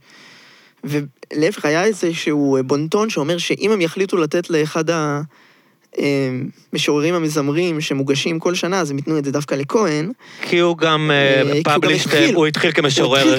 בספרים. בסדר. והוא ביותר... אבל אתה יודע, אני קראתי את הספרים הראשונים שלו. שיש דברים יפים. בסדר, זה לא מתקרב לפסגות של דילן, כאילו. אני ב- מסכים. בכתיבה, אני זה. אחלה, משורר טוב. זה פשוט, עוד פעם, זה- זה רק אגב מראה את העניין הסוציולוגי, שכאילו, אה, הוא במיליה. זה, כאילו, אגב, זה היה אקט של נדיבות גם כי הוא ידע שזה בעצם אומר שהוא לא יקבל את הנובל. כי לא יהיה פעמיים סונגרייטרים. לא רק זה ב- שלא יהיה פעמיים, הוא כבר היה... על ערש, הוא היה כמעט? ממש על ערש. כן. זה היה מסיבת העיתונאים האחרונה של... אה, ההתבטאות הזאת היא מסיבת העיתונאים האחרונה של חייו, ש- שהוא עצמו כבר יודע שזה כן. פחות או אבל יותר אני הסוף. חושב שהוא קיבל את המקום שלו בתור מישהו שהוא לא אני- דילן, כאילו... אה, אני... אה, כן. כי, כי אני יותר במחנה של דילן, אבל איכשהו יוצא שאני משמיע יותר ליאונרד כהן, או לא, שיש לי פינה קבועה של ליאונרד כהן אה, כל סופש. אני חושב שלאונרד כהן, כאילו, איפשהו קיבל את, את זה שהוא נולד לעולם שבו יש כאילו, אתה יודע, יש אברסט. אפ, אפילו, אפילו אם הוא בינו לבין עצמו אולי יכול היה לחשוב שהוא משורר אה, יותר אחד- גדול, אחד הוא ה- הבין, ה- ההבדל, ההבדל במעמד ביניהם היה לו, אני חושב, ברור. אה, נכון, אחת העדויות. ה- שאני הכי אוהב לצטט מלאונרד כהן, זה אחרי שדיל... שהוא מספר שהוא שמע דיווח ברדיו על זה שדילן בהופעה הכריז שהוא קיבל עליו את אה, חיסוס קריסטוס, מהמם. את ג'יזוס קרייסט, והוא עכשיו נוצרי, באמת סוף שנות ה-70, דילן יש לו את האפיזודה הנוצרית, שהוא אה, גם סוג חזר בעצ... בו ממנה במובנים מסוימים. אה, ולאונרד כהן, אף על פי שגם לא היה עניינים עם אה, פלירטוט עם אה, מושגים נוצריים, אתה יודע, ו... אה, and Jesus was a sailor, כן, when כן, he walked across the water, אבל אה, הוא, הוא תמיד נשאר יהודי, הוא גם היה בן למשפחה אורתודוקסית, ו, ואז התיאור שלו שהוא שומע את הדיווח הזה ברדיו, ולילה שלם הוא הולך הלוך וחזור בדירתו, וממלמל לעצמו איך הוא עשה לנו את זה. כן. וזה כאילו, ואז, וכבר שם אתה מבין את היחס שלו לד- לדילן. כן, תראה, זה, הוא, אה, קודם כל הוא אמר כמה פעמים שכשהוא שמע את דילן הוא היה משורר שמנגן גיטרה, וכשהוא שמע את דילן הוא הבין שאי, אפשר לעשות את זה כעבודה, כאילו, אולי אני אתחיל לשיר את השירים נכון. שאני כותב, אז אתה יודע, זה התחלה, למרות שכמובן דילן הרבה יותר צעיר ממנו, אבל איפשהו דילן בכלל היה, איפשהו לא, ההשראה ליאונרד שלו התחיל עמוק להתחלה. בתוך העשור הרביעי של חייו, כן. רק בכל העיסוק המוזיקלי. כן. אז, אה, אז זה היה השראה גדולה בשבילו בכלל להתחיל. אה, יש איזה סיפור שהוא אה, מספר על איזה נסיעה שלהם באוטו. אני לא, לא, אני לא רוצה לספר את זה כי זה לא נכון, כאילו, אני לא רוצה לספר את הסיפור לא נכון, אבל אה, ש, ש, ש, כאילו שדילן די אמר לו כאילו שהוא יותר גדול ממנו, משהו מפגר כזה, דילן. דילן עושה את הדברים כן. האלה. אני ממליץ לאנשים, אם כן, שהוא לי. אמר לו משהו כמו אתה מקום שלישי או שני, כאילו משהו כזה, כנראה, אני לא יודע אפילו אם זה היה בצחוק או... אבל, אמ, אבל מעניין העניין הזה של ה- של ownership על, על, עליו. שאנשים רוצים, כאילו, אתה יודע, שאנשים, שיהודים לקחו את זה אגב, קשה, אני עושה את זה, יש אנשים שמתעצבנים עליי, כן. כי אני נורא אוהב להגיד שבתאי זיסל בן אברהם צימרמן. כן. ויש זרה. אני מתעצבן על זה קצת. אני פשוט אוהב את זה. זה לא- אה. זה לא כדי לייהד אותו, זה לא כדי לעשות ממנו משהו לא, אני פשוט אוהב את זה. כן. אני פשוט אוהב את זה, יש בשם הזה משהו, לי יש רומנטיקה יהודית כזאת. אני, אני מבין את זה, אבל אני, אני כאילו איפשהו, אתה יודע, אני, כשאנשים אה, נורא בארץ, נורא אוהבים להגיד אה, צימרמן, צימרמן, כאילו גם כזה, לקחת את ה ownership הזה, וגם כאילו כדי להגיד, קודם כל יש לדעתי, לא, לא כשאתה אומר. הקטנה דרך לא זה, אבל אצלי זה לא, אני אני, יודע, אני, יודע שאתה אני רק לא. אגיד את הציטוט כזה שאני אומר, אני אומר שיש מושג בחסידות של משיח שבדור. כן. שבכל דור יש אדם אחד שראוי להיות המשיח, ואילו הדור היה ראוי, אז גם היה הופך להיות המשיח והעולם היה נגאל. יפה. אז דילן הוא משיח שבדור מובהק אז אתה יודע, אני יש את השיר של על דמות. בואי, Song for Dylan, שהוא אה, מתחיל, כן, בסדר. היי רוברט צימרמן. אני חושב שזה מקטין, אני חושב שכאילו... אה, ובמיוחד ש... אתה יודע, אני באמת מאמין בזה שלבן אדם יש זכות להחליף את השם שלו. ברור. והוא, והוא, אה, לא, לא. אתה יודע, יש לו... זה, אין בזה שום טיפת התבטאות- זלזול אצלי, כן. אצלי זה רומנטיקה. אה, מי שמאזין יודע עד כמה, אני חושב כן. שאתמול אמרתי את זה, שדילן אצלי זה לנצח נצחים. כן. אה, כאילו אמרתי, כי היה יומיים ברצף שהשמעתי דילן, זה קורה הרבה, ואז אמרתי כאילו, אז כאילו מה, אני צריך להתנצל על זה? fuck it. לא, לא, ברור. אני אשמיע גם מחר, אני אשמיע גם עכשיו פעמיים בתוכנית כן, דילן, אותו כאילו- שיר. מצידי, אני אגיד שלום, היום נשמע עט ואני אצא מהאולפן. אבל הקטע הזה שהוא כאילו באמת, זה, זה כן משהו שכן, באמת הקשבתי לפרקים שעשית עליו, אה, לכבוד יום הולדתו ה-80.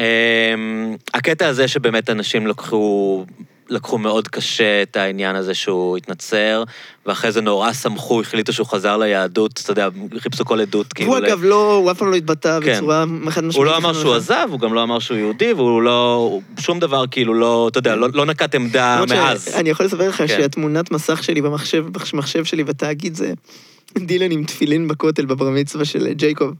אתה מכיר, את, אתה מכיר את. התמונות האלה שלו אצל הרבי הזה באשדוד? בטח. מי, זה האיש הזה? אולי אה, אתה תדע. אה, יש מה איזה... אני- מכיר, כן. אה, סימנטו. אוי, יום טוב סימנטו, שסימנטו. יש לו, היה לו כינוי, קראו לו צדיק המזוזות, מתוך מחשבה שהוא יודע לקרוא במזוזה שלך אם היא כשרה או לא מבחוץ.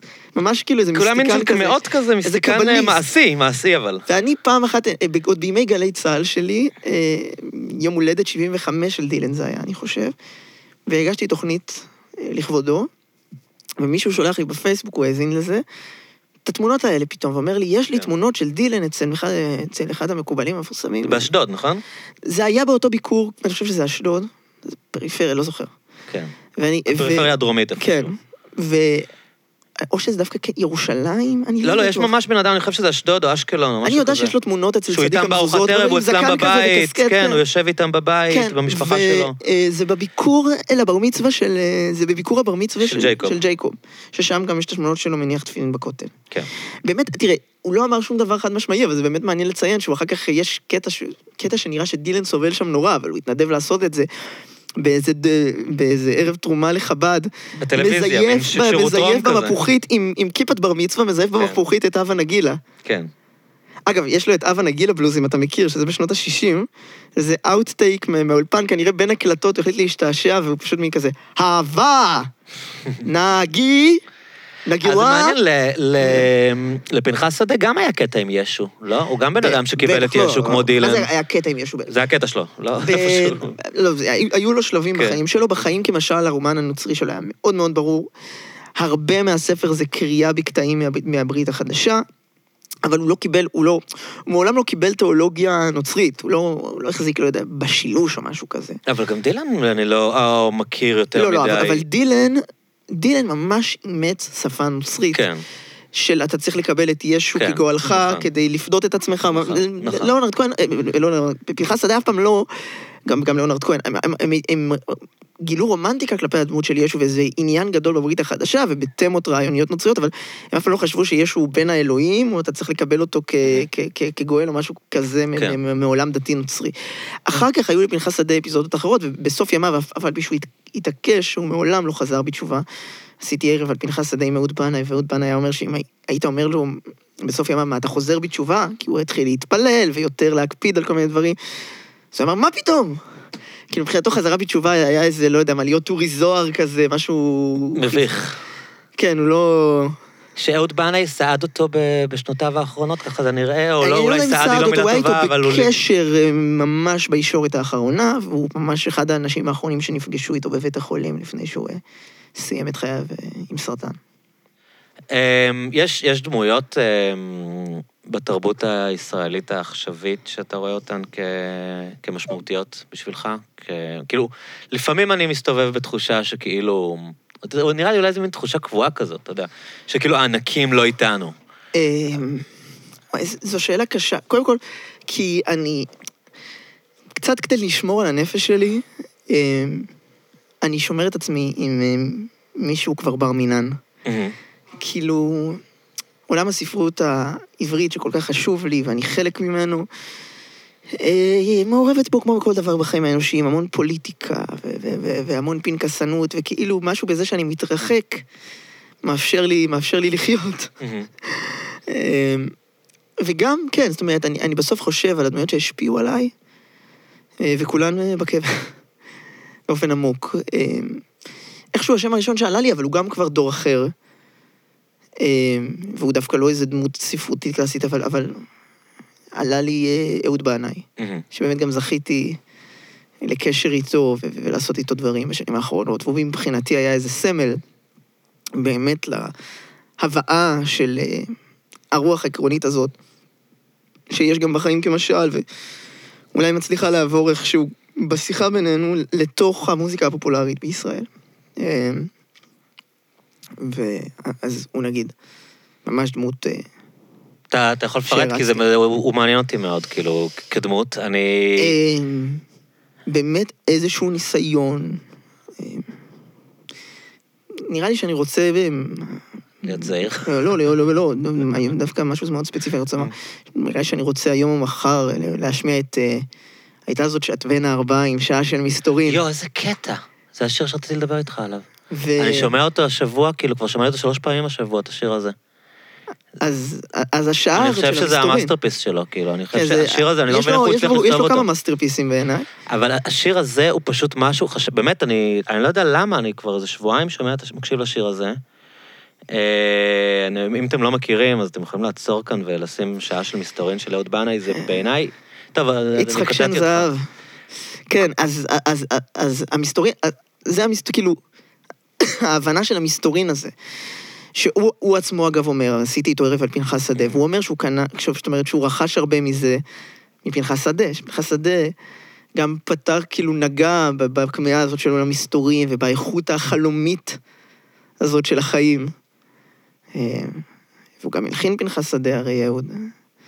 בעצם ככה נוצר הקשר ביניהם, שהוא רצה לבוא להשמיע כן. לו לחן שהוא הלחין אותו. אז, אז, אז, אז הוא יודע את המסתורין הזה. כן, השיר הזה בו. הוא, למי שלא מכיר, זה מין איזה...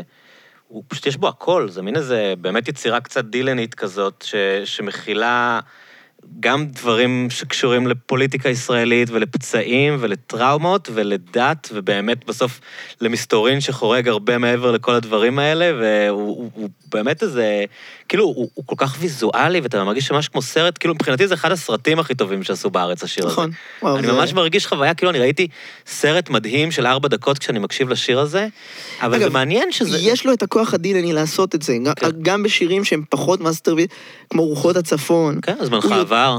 הוא יודע לייצר כן. את, ה, את האיכות הזאת שהיא, שהיא נדירה, אגב, ברכות הצפון זה שיר אדיר, כן, אני חושב שהוא בהשוואה לשעה של מסתורין, כאילו, אפשר, אפשר להתייחס לקש, לשעה של מסתורין כבאמת סוג של מגנום אופוס. אבל מה מה אה, שמעניין אותי באהוד בנאי, לשאול אותך כמשורר, שאני... אני לא אומר את זה, אני באמת די, די מעריץ את האיש ואני מאוד מאוד אוהב אותו, אבל אני שתמיד מרגיש שיש בו משהו שהוא לא רהוט, לא, לא רוצה להגיד אה, עילג, אבל שהוא לא רהוט כמו מאיר אריאל, כמו דילן, כאילו משהו ב, בשפה שלו אה, מאוד עובד לי כ, כסטורי טיילר, כ... אתה יודע, כ- באמת כ... באימג'ים שהוא מייצר, אבל העברית שלו היא עב- היא עברית אחרת, כאילו, היא עברית שהיא לא... חלק, שיש בה גם ייחוד. אה, תראה, אני חושב שהוא לא מבקש להיות משורר ששר את השירים שלו כמו כהן. הוא מודע לזה, אה, ומתוך זה הוא מייצר טקסטים ש- ו- ו- בגלל ש- שהם לא אה, שירה מוגדרת אולי, שמצליחים להביא אה, אה, הלכי רוח שתמצא את מקומם בשירה ובספ- ובספרות לקהל הרבה יותר גדול של אנשים. אה, וגם אולי הוא קצת פאנק, אתה יודע, אולי הוא קצת פעם, אבל, אבל, אבל גם בתוך ה singer. songwriters, אז יש בו גם את דילן, אבל יש בו כן. גם את איזו ניל יאנגיות כזאת. כן. אה, אני, אני לא, לא תשמע אותי אומר אה, מילים שממעיטות בערכו של אהוד, אה, הוא ממש מעמודי התווך כן. של... אה, לא, אני גם חושב שהוא, אמ, שהוא חריג בזה שהוא, שהוא בינינו. כלומר, אני חושב ש...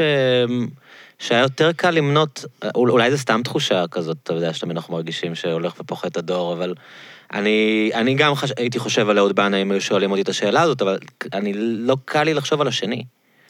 גם לי כאילו לא. גם לי לא, אני מוכרח לומר, אה, כן. יש משוררים שאני אוהב, יש אנשי רוח שאני מעריך. אבל אני לא מוצא את ה... את ה כאילו קשה לי, אבל, אבל זה, גם, זה באמת אולי גם עניין של פרספקטיבה. אני אגיד עכשיו משהו, וואו, זה יכול להישמע מגלומני להחריד, אני, אני לא באמת מתכוון לזה. אתה, זאת. אומרת, אתה בחלל בטוח. אני יודע שיש אנשים שאומרים לי, נדב, אתה, מה שאתה עושה באש זרה, אה, אה, אתה כאילו מספק לי מסד אה, רעיוני רוחני לחיים שלי, אני שומע אש זרה, זה מבחינתי, כאילו זה מבחינתי מה שאני צריך. עכשיו, אני אומר לעצמי, אני? כאילו, כאילו מי, כן. מי הוא מה, אני אפילו לא הוצאתי עדיין ספר שירה, ולא, ולא עשיתי, ולא יצרתי... אז אולי זה גם עניין של פרספקטיבה, ושל יכולת להתרחק ממשהו כדי להעריך אותו באמת. אה, וכשאתה בתוך הדבר עצמו, אז אתה רואה אותו בקטנותו. אה, אבל אני באמת לא יכול לחשוב על כאילו, כשאתה אומר לי, תן לי דמויות שעיצבו אותך, תמנה שלוש דמויות שעיצבו אותך, אני חושב על אנשים שהם לא כאן, כן. וממש לא מצליח לחשוב על אנשים שהם כאן, מעט מאוד, ובאמת השם שעלה לי זה אהוד. אני, אני חושב ש... תראה, מה... אגב, לא מזמן. מהמם. לא מזמן עוד התהלכו בינינו אנשים, כאילו, הוא כבר היה מה שקרוי ביידיש פרטמט. זה כבר, אה, כבר- כבר שנים ארוכות. פרטמט זה כאילו כבר אה, כן. לא במיטבו, אבל אה, התהלכו כאן אנשים, אנשים כמו זך, כן. שיש לי, יש לי אולי, אבל, אולי הרבה ביקורת על התבטאויות שלו ועל הסגנון שלו, אבל אני חושב שהוא ענק, ענק, ענק. ענק, ענק, ענק, ענק, ענק, ענק. כן, פגשתי אותו פעם. גם אני. כן? טוב, האמת... אבל זה הפגישות האלה. הן פגישות, כאילו, משהו, פגישות איתו לא, בשנים ישבתי איתו ליד, ישבתי איתו בבית קפה במסריק. ודיברנו קצת, וזה היה, הוא היה מאוד זכי. הוא. גער בי פעם בשבוע הספר בכיכר רבין. ש? זה כבר היה בשנים שהוא באמת היה מגיע לכל אירוע כזה כבר שתוי כן. וגם עם דמנציה מתקדמת. שילוב מנצח. אלצהיימר. ואני רציתי גם לקנות ספר, לקנות איזה ספר אחד שלו, שהיה שם- הוא עמד ליד הספרים שלו, והיו שם גם הרבה ספרי שירה עברית אחרים. עכשיו, את כל הספרים שלו כבר היו לי. אז הוא ראה שאני מתעסק, ואני לא מתעסק, אני מתעסק פחות בספרים שלו, ואני נורא מתלבט, אז כזה, ראיתי שזה הכעיס אותו, ראיתי שהוא לא, למה אני לא הולך לספרים שלו, הוא לא ידע שיש לי כבר את הכל פעמיים בערך. אבל, ואז הוא כזה, מה לוקח כל כך הרבה זמן לבחור? מין כזה, מה הבעיה שלך? אז... אה, אני- התרגז. לא? היית בהלם? לא, סליחה, זה- אני- קודש. כבר... בסוף גם קניתי ספר שלו, אז בשביל. שירגיש טוב? זה- כן. לא לך נעים? ספר שהיה לך? אה, לא, זה היה מוטי מי, אני חושב, לא היה לי אותו בביתי. אחד מה... לא ספרי השירה, אתה ראית פעם את הסרט שדוד פרלוב עשה עליו? בוודאי. שזה סרט שבעצם קשה להשיג אותו, אני, נכון. היה פתוח לאיזה יום בספרייה הלאומית בזמן איכשהו, הקורונה, אז מישהו ראיתי את הראה. לי אותו, ראיתי אותו לפני שנים, כן. לא, אני חושב שזה זה כאילו... טוב, אני האמת שאין לי, לי דברים מנוסחים להגיד על זה, אבל זו הייתה חוויה מאוד uh, מעניינת לראות את הסרט הזה. זה איש... אה, אני עד היום מסתכל, אתה יודע, אם אמרתי מוצרט ויש אלוהים, אני מסתכל על אה, שירים שונים, אני אומר לעצמי, אני לא אומר לעצמי, אני שותק מול הדבר הזה. ביראת כבוד. אה, הבן אדם הזה, אפשר לומר עליו מה שרוצים, לבקר אותו, ביקורת מוצדקת, וכמה מהחבריי הטובים ביותר הם המבקרים הכי קשים של נתן זך, שכתבו עליו כן. דברים קשים גם. אה, וכל מיני בנומות, אפילו דברים קשים מפורסמים. אבל הבן אדם, ו- ו- וגם אפשר לטעון שהמהפכה שהוא אה, אה, ערך בשירה העברית, היו לה גם תולדות, פשוט כי לא, לא הלכו בדרכו, אלא סירסו את המהפכה שלו לכיוון מאוד דל ומצומצם. אפשר לומר שהיא השפיעה אולי לרעה במובנים מסוימים בסך הכללי על, על השירה העברית, והפכה אותה ליותר דלה ויותר עזה, אני לא חושב שהוא רצה בזה, והשירה שלו היא ממש לא כזאת, אבל הוא, היצירה שלו היא מופת. הוא הוא לכאורה אתאיסט, לא? הוא הגדיר- היה מגדיר את עצמו, או... אבל לא- הנה, הנה, כן, תראה, כן. כאילו, לא באמת, יש איזו רליגיוזיות דווקא נוצרית כזאת, נראה לי זה מהצד של אימא האיטלקייה, וכמה שירים שלו מבטאים איזשהו הלך רוח רוחני. כן. כמה מלאכים מרחפים מעליו בספרים כמו שירים שונים, או כל החלב והדבש. איזו תחושה כזאת של... אה, של חוויה רוחנית. כן, כן, אפילו אתה חושב על ציפור שנייה, כאילו, נגיד. כן, כן, לא, לא, זה. מאוד קיים אצלו. אז כן. עכשיו, אז- האם הוא, הוא, הוא, הוא רצה לתת לזה שם, אבל הרוח עצמה היא קיימת. זאת אומרת, אני דווקא מוצא אותו כאחד המשוררים הדתיים, במובן של רליגיוזיות, לא במובן של אה, דת כ, כשיוך לאיזו דת ספציפית. אני מוצא אותו כמעט יותר דתי מאלתרמן. אם אפרופו שאוהבים להשוות זך אלתרמן, אני מוצא את הרליגיוזיות שלו יותר, אה, יותר מורגשת לי. יותר, יותר נרגשת. כן. משל אלתרמן, אז... אה, כש- כשאמרת שה... שאנשים אומרים לך שאתה ממלא אצלם את ה... את המקום הזה, זה, זה, זה קשור גם um, מעבר לזה, תראה, גם אני מאוד נהנה להקשיב לתוכנית שלך, והיא בשבילי כזה מין תחליף ל... אתה יודע, הרבה פעמים נגיד, חשבתי שאני אעשה, אלך ללמוד י- יהדות יותר ברצינות, כי זה נושא שמאוד מעניין אותי. ו... ומבחינתי לשמוע, אתה יודע, נגיד את הפרקים שלך שמתעסקים. בנושאים יהודיים, להקשיב להם זה, זה, סוג... זה סוגר לי פינה, בוא נגיד, זה ממלא לי אה, חלל אני- מסוים. אני צריך לשים אזהרה, כמו על סיגריות, ש... ש- אה, אני אה, לא חושב שאתה בר סמכה, או לא, שזה... אני, אני, כן, אני כן משתדל לומר כן. דברים שאני חושב ש, שיש להם איזה, איזו סמכה, כן. ואני לא מנסה להיות מסודר, אני לא מנסה להיות, אה, זאת מתודי. אומרת, אם אתה רוצה, מת- מתודי, אם אתה רוצה, כאילו, אם אתה הולך לכתוב את העבודה שלך לבית הספר על איזו דמות יהודית לפי תוכנית שאני עשיתי, את- אוי ואבוי. אה, אבל ברוך השם, אני לא רוצה... גם- השם שזה לא... גם כי מפסיק אותי. חשוב לי לא להיות איזה ויקיפדיה כזאת, או היסטוריה ל- ל- לילדים או לנוער או למבוגרים, אלא חשוב, לי, אה, אני דרשן. זאת אומרת, גם כשאני מביא רע- רעיון בשם דמות מסוימת, אני מביא את איך שאני מבין אותו, כן, אבל זה שאני נכון, זה נכון עליו. לגבי כל מורה טוב. אתה יודע, גם מרצים באוניברסיטה וגם אנשים שלומדים איתך ספרות באוניברסיטה, הם בדרך כלל לא מדקלמים והם מביאים את, את עצמם ואת התפיסות שלהם ואת הרעיונות דווקא, שלהם, דווקא, כאילו... אה, הפתיע אותי שמישהו כתב לי. השבוע שהוא עשה, שהוא עשה עבודה על מנדלסון, והדבר הראשון שהוא עשה זה מי? להקשיב, מישהו כתב לי השבוע אה. שהוא עשה תוכנית אה, עבודה על מנדלסון. משה מנדלסון? משה מנדלסון. כן. הוא הקשיב לפרק שלי על מנדלסון, שהיה פרק נורא אקלקטי, חיברתי בין מנדלסון לפרשת השבוע. מזה הוא התחיל כאילו את ההיכרות שלו עם הדמות לקראת העבודה, והוא קיבל ציון מאוד טוב, זה נורא הפתיע אותי. כי, כי הרגשתי כי שכאילו... המרצה חשב שיש לו רעיונות מעניינים, והוא גנב לך את כן, הרעיונות. אז אולי על זה הוא קיבל את הניקוד, ולא על ה... כי אני לא, ממש לא עשיתי סדר היסטורי מאוד לא, לא, אבל אני... שוב, אני לא התכוונתי ללמוד במובן ה... אתה יודע, לקבל את המידע בצורה מתודית. אני מתכוון, מה שבעצם רציתי להגיד לך, שיש איזשהו... יש הרגשה שיש איזשהו... אה, איזה ואקום, איזה, איזה מחסור שאנשים... אנשים כמהים אליו, יש איזה, איזה חלל שאני חושב שאתה נכנס אליו בצורה יפה, של אה, איזושהי...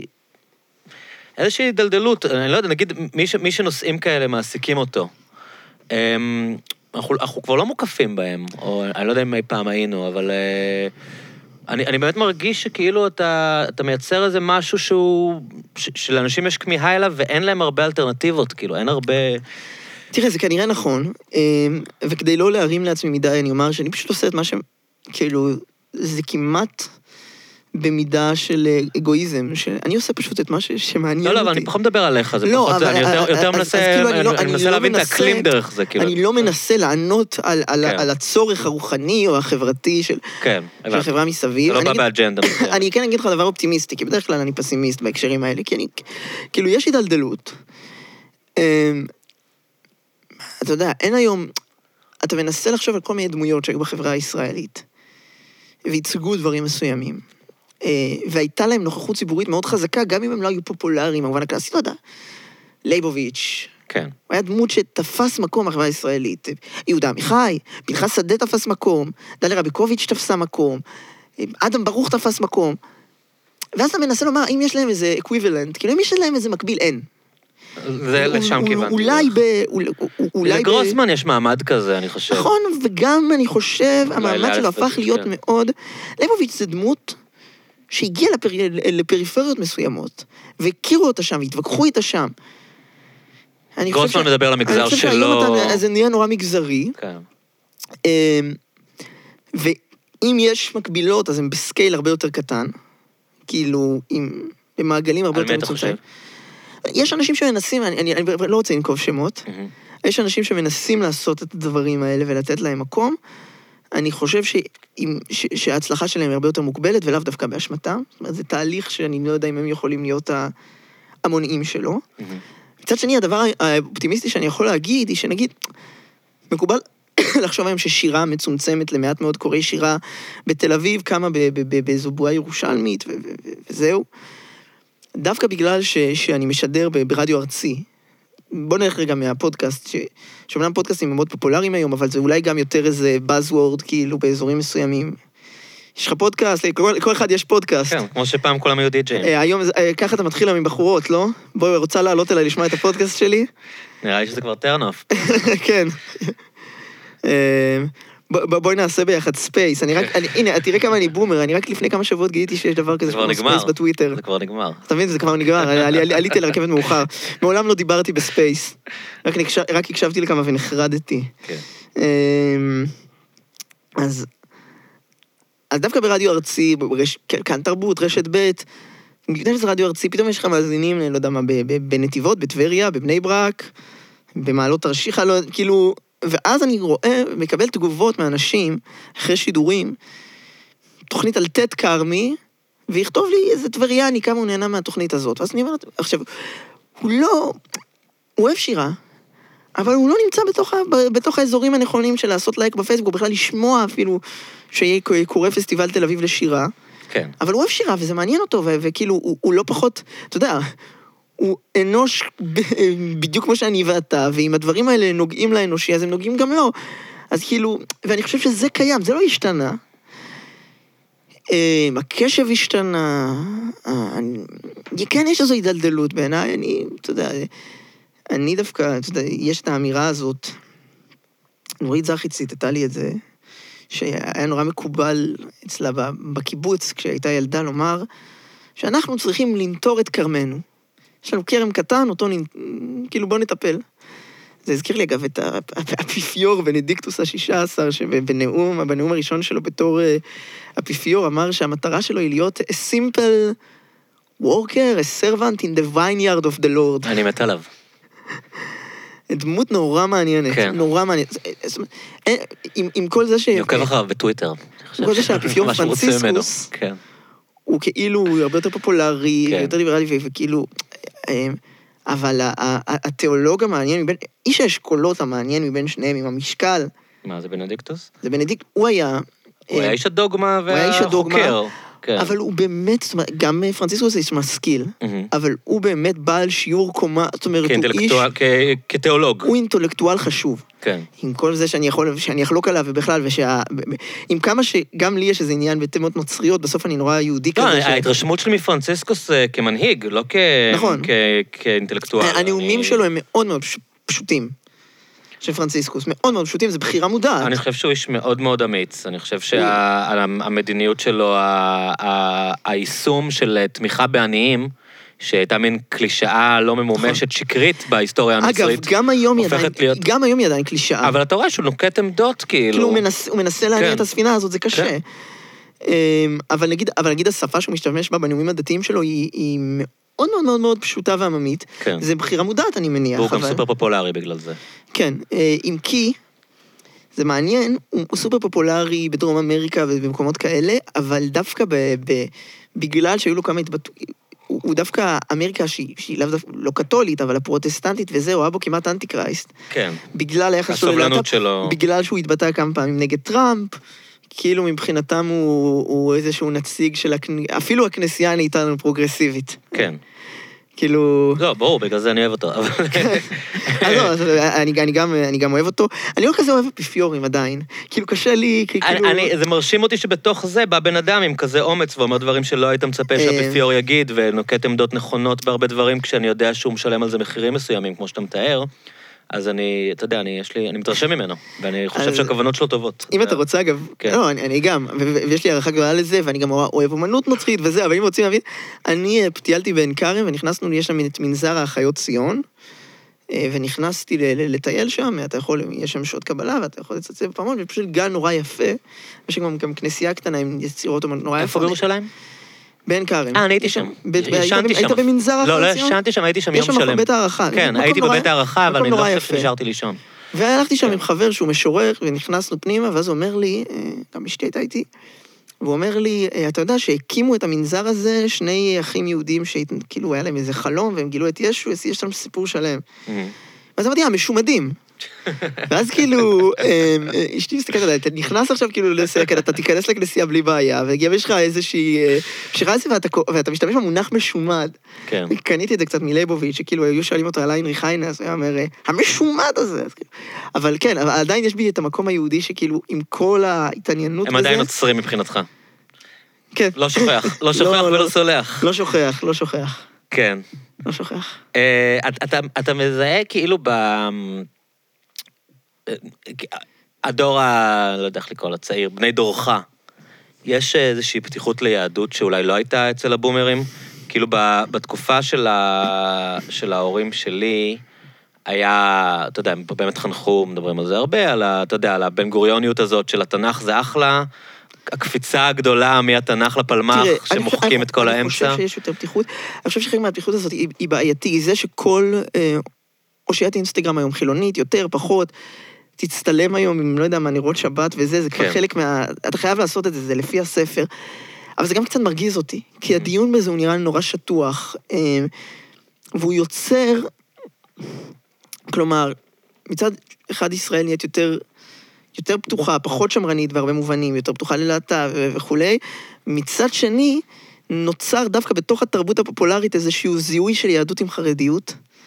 עם כאילו- אורתודוקסיות, עם אורתודוקסיה חרדית אפילו. שהם היהודים הם האמיתיים, היהודים ואנחנו לא האמיתיים, מצליחים ו- עדיין. אנחנו לא מצליחים, ואז אנחנו זה, אבל... הם- אבל- הם- הם- הם האידיאל אבל לשאוף אליו, ואנחנו... סטטיק, כאילו, אם הוא, יל- כאילו, אם ידבר עם רבנים, ידבר עם רבנים חרדים, והוא יעשה מה שבא לו, ואת הפריצות שיש בקליפים שלו, הכל טוב, ולקבל והחפצה, ברכה. וילך לקבל ברכה, כן. ואני נורא, נורא, נורא לא אוהב את זה, אני חושב שזו ברית מסוכנת. לחברה הישראלית, הנה, פה יוצא לי הלב, אבל זו ברית מסוכנת לחברה הישראלית. הברית מסורתיות חרדים הזאת היא ברית רעה. תסביר. אמ, מפני שהיא... אמ, זו אינפנטיליזציה של היהדות בעיניי. במקום לדון בדברים שלעצמם, מה, מה היהדות, אז, אז יש איזושהי מסורתיות מחבקת קול, שאני, ש, ש, שאני מזדהה מאוד עם הסנטימנט שלה. אבל אני חושב שהקנייה הזאת, זאת אומרת, כאילו, הקבלה הזאת שיהדות equals חרדיות, היא רעה לחברה הישראלית.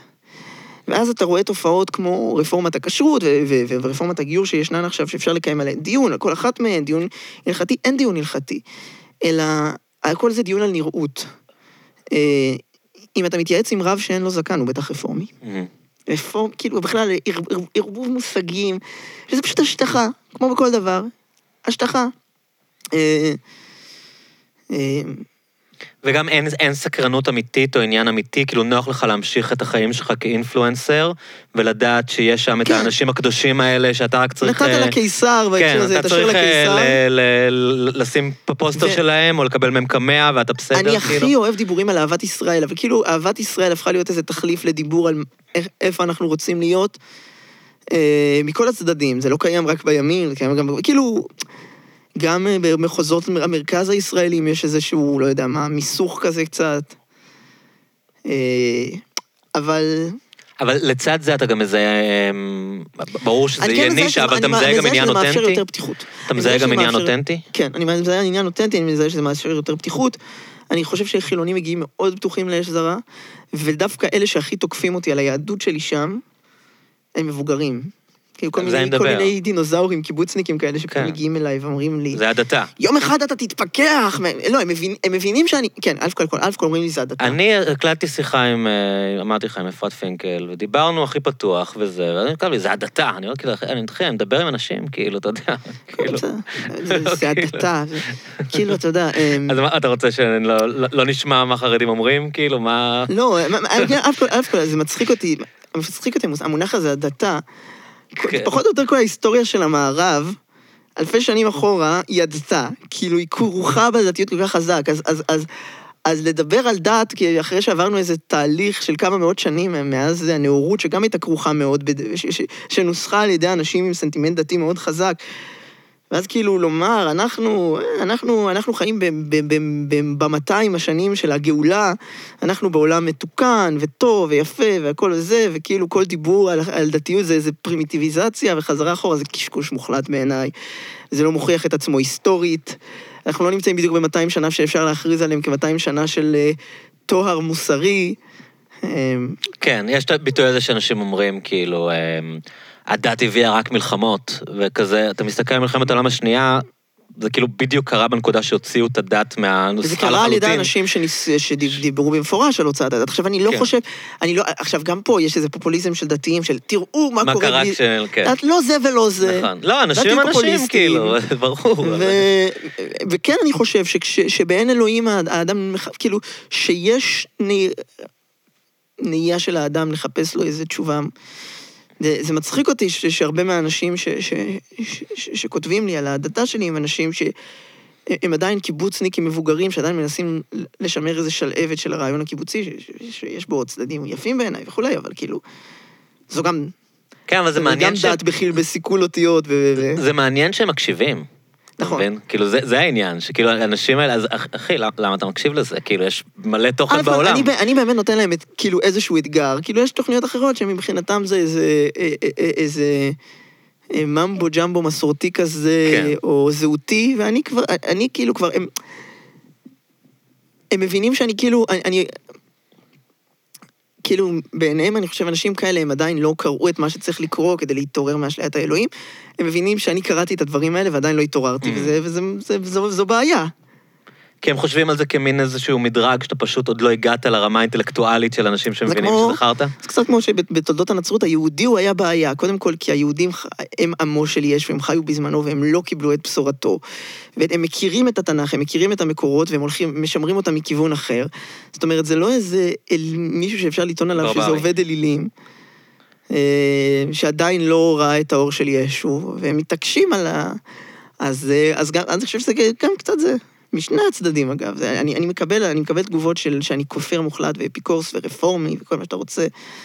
ואני מקבל תגובות, תגובות שאני עושה הדתה, ואני זוכר להטיל השומפל בי, שבפעם הראשונה ששידרתי, ששודרה התוכנית שלי ברשת ב', אטילה, תאזין, פעם ראשונה ששידרתי ברשת ב', אטילה שומפלבי, ציטטתי תהילים.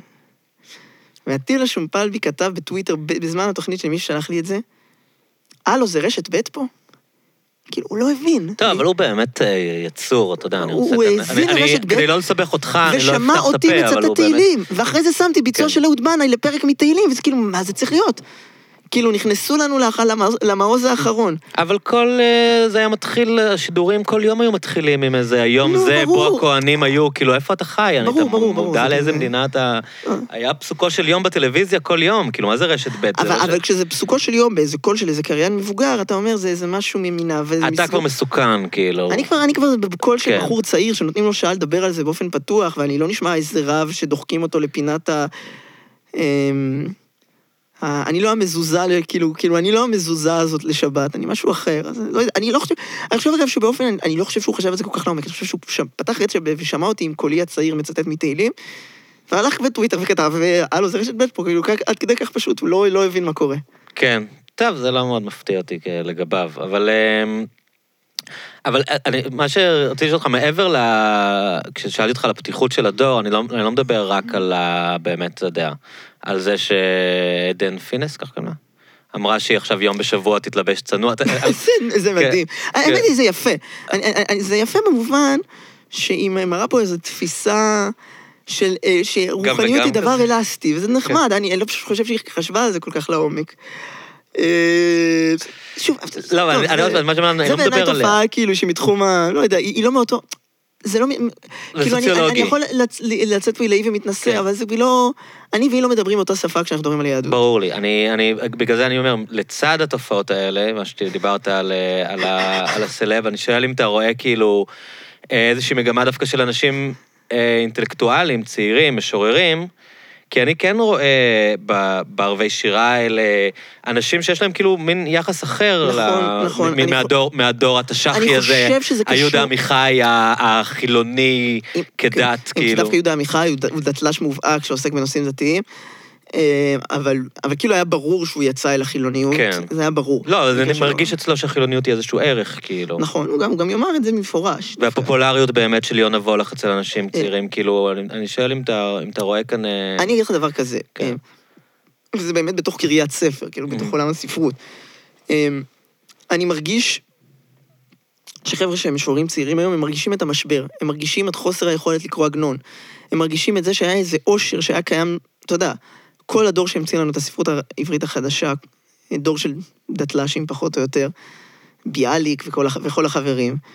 אה, כל כך הרבה היכרות עם המקורות האלה, שלפעמים עושים בהם שימוש שהופך אותם על ראשם באמת, ומתנגד להם, אבל כאילו, הם מבינים שזה, אתה יודע, לביאליק, אם יש אה, בנפשך לדעת, אם יש את נפשך לדעת, את המעיין שממנו אני שותה את כל החומר שאני מביא, אז זה המעיין הזה של המקורות היהודיים, והם מבינים, כאילו, הם, הם רוצים לחזור אל המעיין הזה, זה מה שאני מרגיש אצל משוררים בני גילי.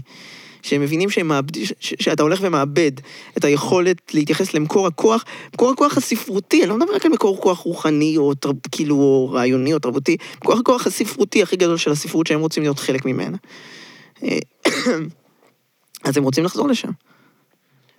רציתי רק אה, להוסיף לגבי הסכנה הזאת שבחיבור בין מסורתיות וחרדיות בעיניי, שיש עדיין, בכלל, לא רק בתוך העולם הדתי, בכלל כבני אדם, אה, אה, יש סוגיות כבדות משקל שצריך לדבר עליהן.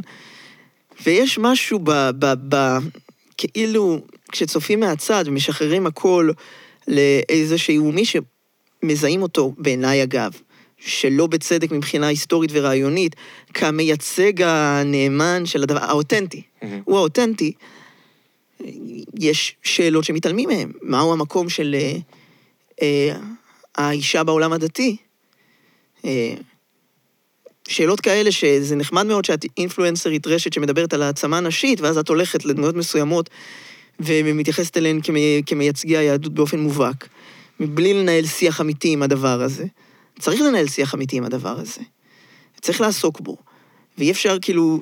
אמ, אני, אני בעצמי אדם שיש לו נטייה לקיץ' לפעמים, ו, ואני אוהב סוכר, אבל סוכר לא יפתור את הכל. כשאתה, כשאתה אומר שכאילו יש בעיה עם לראות אותם בתור ה... היהודי האותנטי, את, את החרדי. אמ, מעניין אותי קצת איך אתה, איך אתה רואה את החרדיות, את החרדיות כתופעה, כי איפשהו החרדיות היא, היא גם תגובת נגד, זה אולי. משהו שלא. לא, לא כולנו מבינים, זה, זה בעצם תגובת נגד. לאמנסיפציה, להתחלת ההשתלבות היהודית, להתחלת החילון, וכשאנשים אומרים מה שקוראים... וצריך לומר, היא, כן. היא תגובת נגד שאתה יכול לחלוטין להבין אותה, כלומר, יושב החתם סופר, שהוא אחד המייצגים כן. ש, של החרדיות בהונגריה, ורואה איך צונאמי אדיר אה, משתלט על הקהילה שלו. כלומר, הוא מבין שדרך חיים שהחזיקה מעמד הרבה מאוד שנים, בבת אחת, אה, יש נטישה המונית שלה, והוא, מח- והוא חושב שצעד דרסטי פה הוא דבר נכון, אפשר להבין אותו, הוא מחליט על איזו הקפאת מצב. שזה הביטוי חדש אסור מן חדש אסור התורה. מן התורה, שהוא הוא מדרש, זה לא המשמעות המקורית של כן. הביטוי הזה, הוא עושה מדרש ואומר, בואו לא נח... בואו נקפיא מצב. אה, כדי לשמור על... ואז פתאום אנחנו נמצאים במצב הזוי שאנשים מתלבשים כמו במאה ה-17 או נכון, ה-18, אגב, שזה המצב כאילו לא שרירותי. באמת הוקפא, גם החרדיות משתנה, אוקיי. אבל אה, אה, זו באמת תנועת נגד. אני חושב שהדוגמה הכי טובה לזה, וכן, כן, נכון שיש אנכרוניזם בלומר את זה, שאלה תהליכים שקרו על פני אלפי שנים, וזה לא רק משהו שקרה לפני 200 שנה וזהו, אבל, העובדה שאף איש חרדי היום לא היה יכול לכתוב את השירה, אם דיברנו על רבי יהודה הלוי, שכתב מחבר הכוזרי, ואחת הדמויות הכי חשובות במחשבה היהודית של זמנו, אם, אם מישהו חרדי היום היה כותב את השירה שלו, היה אה, מנודה, ב, ב, ב, לפחות היצירות שלו, כיצירות לא צנועות, פרוצות וכולי. אה, אז, אז להתייחס לזה כיהודיות האותנטית, זו בעיה גדולה בעיניי. זה גם משונה שאנשים לובשים בישראל, כמה שזה כאילו פשטני להגיד, אנשים בישראל מסתובבים עם שטריימלים. כאילו, הרי זה, זה בהגדרה לא יכול להיות היהודי האותנטי, כי הוא, הוא נכון. היהודי של אירופה, כאילו. נכון, אני, תראה, אני חושב שבסופו של דבר, יש איזה דיבור קצת אינפנטילי על, כן. על זה כיהדות אותנטית, אני חושב שדווקא הם בתוך עצמם יודעים שזה לא, שזה לא הסיפור. למשל, הסיפור מעולם, הרי, הרי, הרי יש איכשהו אה, איזשהו דיון אה, ב... שהעסיק את התקשורת הישראלית, וגם דוברים של החרדיות, לגבי גיוס. כן. מה יותר חשוב, לימוד תורה או גיוס? זה אף פעם לא היה הדיון. ומי שיש בו כנות בתוך הציבור החרדי, יגיד לך את זה. זה בכלל לא הדיון, מה יותר חשוב, שירות לחימה או לימוד תורה, זה לא הסיפור. הסיפור הגדול הוא האם אני יכול לשמר, לשמר את אורח החיים החרדי על ערכיו ועקרונותיו, כשכאשר אני שולח מישהו למערכת כמו המערכת הצבאית. שיש סיכוי מאוד גדול שהוא לא יחזור משם, מבחינתם. זה כאילו לא יחזור קורה... משם, הוא, הוא, אה, היא מושכת אותו לכל מיני כיוונים, היא פותחת אותו לכל מיני כיוונים. אנחנו ייצרנו באופן מודע חממה, אה, ואתם מוציאים אותו מהחממה הזאת. כן, אבל החממה הזאת קצת מתבססת על זה שהוא לא ייחשף לדברים אחרים, נכון. כאילו, הם, הם מבינים את האיום של נכון, המודרניות. אגב, אגב אני, אני לא לגמרי מזלזל בזה. הם כן. אומרים, יש פה איום, הנה, תראו. אה, שוב, אנחנו יודעים שהאיום בטלפונים ניידים על החברה החרדית הוא הרבה יותר הגישה לוויקיפדיה מאשר הגישה לאתרים לא צנועים. כן. כן. מעניין, לא חשבתי על זה. ולכן המלחמה היא במכשיר הזה. כי הוא מפרק, אתה יודע מה, גם הגישה לפורנו היא לא, פור, היא לא הפורנו. היא לא עצם החטא הדתי הקבלי אה, הספציפי. היא העובדה ש, ש, שמושגים של איך נראית זוגיות, איך נראית משפחה, ניתנים לכל כך הרבה השפעות בחוץ. מה, אלי ביטון אמר לי שאפילו, אה, יש אנשים שאפילו לא יודעים שיש גייז, כאילו. זאת אומרת, עצם בכלל הידיעה, זה לא הפח, הפחד אני ש... חושב, אני חושב שזה הולך ומתערער. כן. אמ, לא, אבל נגיד ילדים או צעירים, זה פשוט, הם נכון. חיים בעולם שהם פשוט, הם לא, הם לא יודעים שזה קיים, לא אומרים להם, אתה תלך לגיהנום. סיפר לי ידיד אה, חרדי לשעבר, שהוא היה במין קהילה כזאת באמת מאוד סגורה, שבפעם הראשונה שהוא ראה סרט, והיה בו גם רצח על, על המרכב, והוא לא היה כזה ילד קטן, הוא, היה לו איזה רגע שהוא אמר, רגע, מה שאני קורא, באמת רצחו בן אדם לצורך הצילום הזה, כי זה היה נראה לחלוטין כאילו יורים בו. הוא ישר הבין שכנראה שלא, אבל היה לו איזה רגע, כי הוא לא הכיר את העולם הזה של איך עושים קולנוע, ומה זה אומר, מה בכלל המושגים שנראים... זאת אומרת, ברמה הזאת, הניתוק היה... כן. היה מוחלט. אה, אז מה, איך, מה היית רוצה לראות? כאילו, אם, אם אתה, נגיד, ביקרת את ה...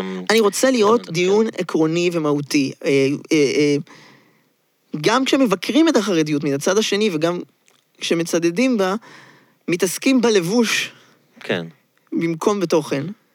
יש על מה להתווכח בתוכן. יש, יש הגות חרדית, למרות שדווקא בדורות האחרונים, חרדים, גדולי הציבור החרדיים מפחדים מלנסות להתוות דרך חרדית, הם גם נשענים על דברים ש... שנוסחו קודם. יש הגות חרדית, יש הגות לא חרדית. אלו אבל מה אתה חושב של... על כל היוזמות האלה של, אמ, אני יודע, של עלמה, של דאוב אלבוים כאלה, של בוא נעשה הם, הם חיוב... לימוד תלמודי? הן חיוביות, חיוביות בעיניי, הן כן. חיוביות בעיניי, ואני רוצה שאנשים ייפגשו, ו...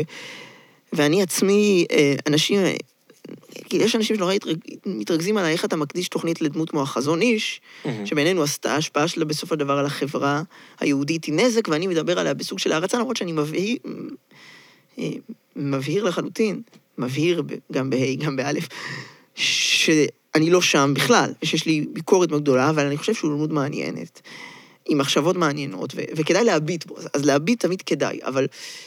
אה, וקירוב לבבות זה דבר חשוב, אבל דע מה הלב ולאן הוא מתקרב, ועל איזה זירה אתה נמצא. זה, זה חשוב לי.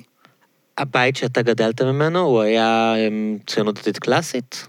אמ, קשה לומר, כי מצד, במובנים מסוימים כן, ואפילו אפשר לקרוא לזה איזה דתיות lite. אמי היא יוצאת בשאלה מהעולם החרדי לתוך העולם הדתי-לאומי. אה, ועם מי לא הלכה עם כיסוי ראש, עם מי איזו אישיות מורדת, אה, עם איזה פמיניזם דתי שלא מ... ההגמוניה שלא מודעת להגמוניותה, הפמיניזם שאינו מודע, זאת אומרת, מודע, אבל לא מנוסח אה, מאוד כאיזו תורה, אלא היא פעלה כפמיניסטית. ואבי הוא, הוא גדל יותר בתוך החברה הדתית-לאומית גם, אבל הם, הם שניהם דור, זאת אומרת, ההורים של שניהם באו מהעולם החסידי באירופה שלפני השואה. אה, ופה בארץ, כאילו, והיא גדלה ממש בבית חרדי, למדה בבית יעקב, וסבא רבא שלי מצד אמי, הוא פוסק ההלכה החסידי הכי חשוב של המאה ה-20. והוא דמות מאוד מוכרת בעולם החרדי, קוראים לו רבי חיים נאי, או אגרח נאי. הוא היה, אגב, הבר פלוגתא, שזה מושג, אה, לבר, בעל המחלוקת המרכזי של החזון איש בנושאים הלכתיים. הוא, הוא דמות ידועה. אה, והיא נכדתו, אני נינו. והיא עשתה איזה מעבר. אז, אז הבית שלי הוא גם, הוא בית כבר שמאפשר לך מעברים ומחשבה. ובמובן מסוים, אנשים אומרים לי שאילו הייתי גדל בתוך החברה החרדית כמו אמי, אז כנראה הייתי את סוג של יוצא. ואני לא, כאילו, ואני לא גדלתי במקום שמצריך אותי לשבור איזה פסילים, אה, אלא מאפשר לי תנועה יותר אה, חלקה במרחב, אני חושב, ש, של הזהות שלי. ו... היום אתה לא מגדיר את עצמך כמשהו, אם נגיד... אני חובש כיפה. כן. אה, אז זה חלק מההגדרה שלי. אני אדם מאמין, אז זה חלק מההגדרה שלי. נקודת ההתייחסות שלי במובנים עמוקים היא לאורתודוקסיה. האם, האם חשוב לי שיגדירו אותי כאורתודוקס? אני חושב, אני לא חושב שהדעות שלי חורגות ממחשבה אורתודוקסית, יש אנשים שחושבים את זה. אבל אתה רואה את לא עצמך חלק מ... נגיד, נגיד, הרבה אנשים מבני... אה, יוצאי בני עקיבא, בוגרי בני עקיבא למיניהם, הם, יש להם גם איזושהי השתייכות מגזרית. אני מכיר גם אנשים שמורידים את הכיפה, שעדיין יש להם, אמ, אתה יודע, עתיד התנועה הזאת חשוב להם, מעניין אותם. אז עתיד התנועה הזאת חשוב לי, אף על פי שמעולם לא גדלתי כאילו, אז... אה, אשתי נגיד, היא גדלה אה, בעופרה, והאתוס של גוש אמונים שם היה מאוד חזק. אה, ההורים שלי לא היו מצביעי מפד"ל קלאסי מעולם. הם, היה, היה איזה שלב בחייהם שהם הצביעו מפד"ל, אני חושב, אבל הם לא היו בשר מבשרה של התנועה הזאת, של הפועל המזרחי, של המזרחי או הפועל המזרחי. אה, ואני לא מזרוחניק קלאסי, למרות שמסתכלים עליי ככה. ואיכשהו רבים מחבר, דווקא איכשהו הרבה מהסביבה הקרובה שלי דווקא עשייה מחרדים לשעבר. אבל עתיד התנועה הזאת כן חשוב לי, כמובנים מסוימים כן גדלתי בתוכה, ואני כן רואה את עצמי חלק ממנה והיא מעניינת אותי ואני עוסק בלהגיב לה. אבל האם חשוב לי שהיא תראה אותי כחלק ממנה? זו שאלה מעניינת. אולי פעם יותר והיום פחות. קשה לך לבקר אותה? כאילו, אני פשוט מזהה, לא, מזהה לא, אצל אנשים... לא, כן, לא, לא, לא, אוקיי. ממש. יותר קל לי לבקר אותה, כי, כי, שלי, כי זה שלי. לי מותר לחפש, אה, לספר בדיחות יהודים, מה שנקרא. כן, אבל זה בדיוק העניין, שכש... אוקיי, אז אני נגיד, אתן לך דוגמא. יש לי חבר, יאקי אפשטיין, שהיה כאן בפודקאסט, שהוא... אמ, אני לא, אני לא יודע איך הוא מגדיר את עצמו, אבל הוא, הוא מסתובב בלי כיפה וגדל בבני עקיבא.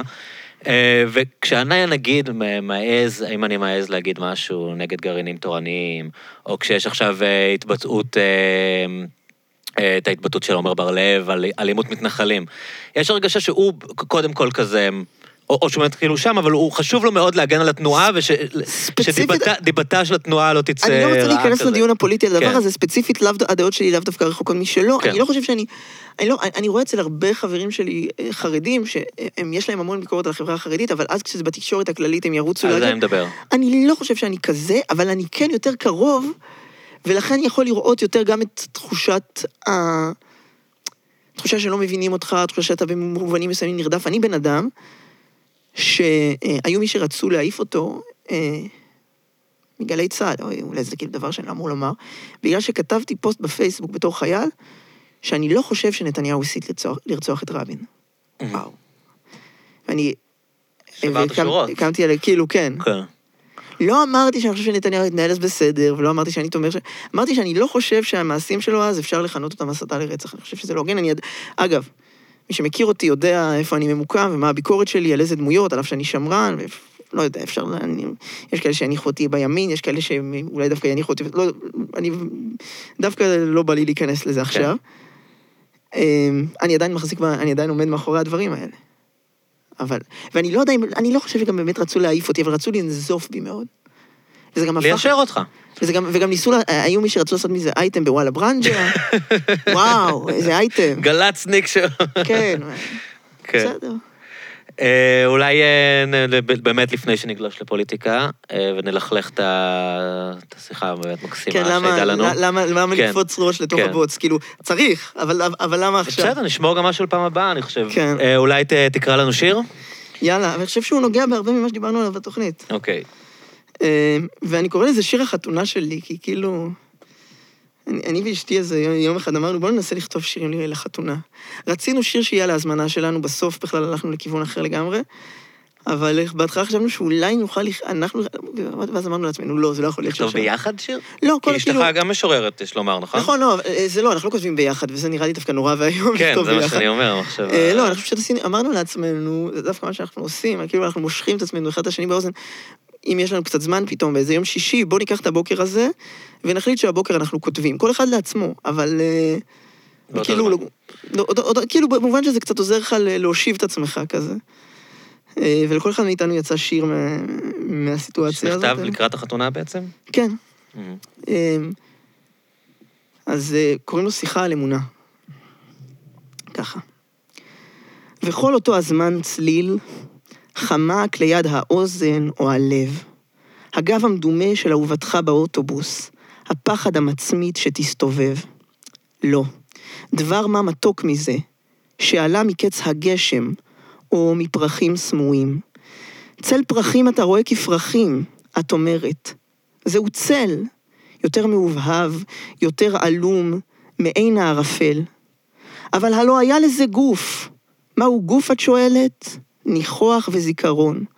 וזו הייתה משאלת נעורים, ועמוק מהם משאלת ינקות, כמעט נבואה, נעדרת מן הספרים ובדקות בכל זאת, מאירה בהם כמו בבואה.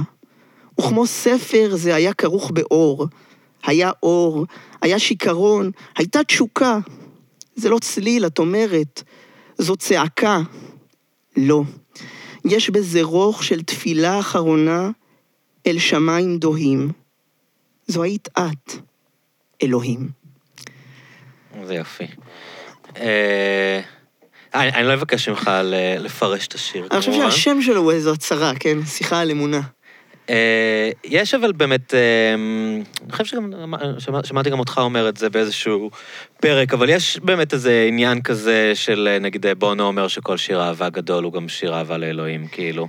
אני אתה- חושב שזה- אתה מתחבר לתפיסה הזאת, כאילו, תראה, למחשבה הזאת? יש את ה... נגיד, מה שאפשר את ההצדקה להפוך את שיר השירים לאחד מספרי הקודש, הרי היה דיון כן. איזה ספרים ייחשבו כספרי קודש ואיזה לא, ויש כאלה שלא נכנסו לקאנון המקראי. אז מה שאפשר כאילו לשיר השירים להיכנס, זו אמירה שזה לא אה, שיר, שירת עגבים, שירה אירוטית, אלא זה משל ל, אה, ליחס בין אה, ריבונו של עולם לכנסת ישראל, לעם ישראל, בין השכינה לכנסת ישראל, כל מיני דימויים כאלה, דימויים רוחניים. כן. ו... ואפשר לומר, אוקיי, מנסים להפוך פה יצירה אירוטית ליצירה פוריטנית. אפשר גם להסתכל על זה הפוך. זה מה שאני אוהב לעשות. כלומר, שימו לב, הדבר הכי נשגב מבחינה דתית, לדבר על היחס בין האדם, בין העם לבין אלוהים, מה הדימוי לזה? אירוטיקה. אירוטיקה.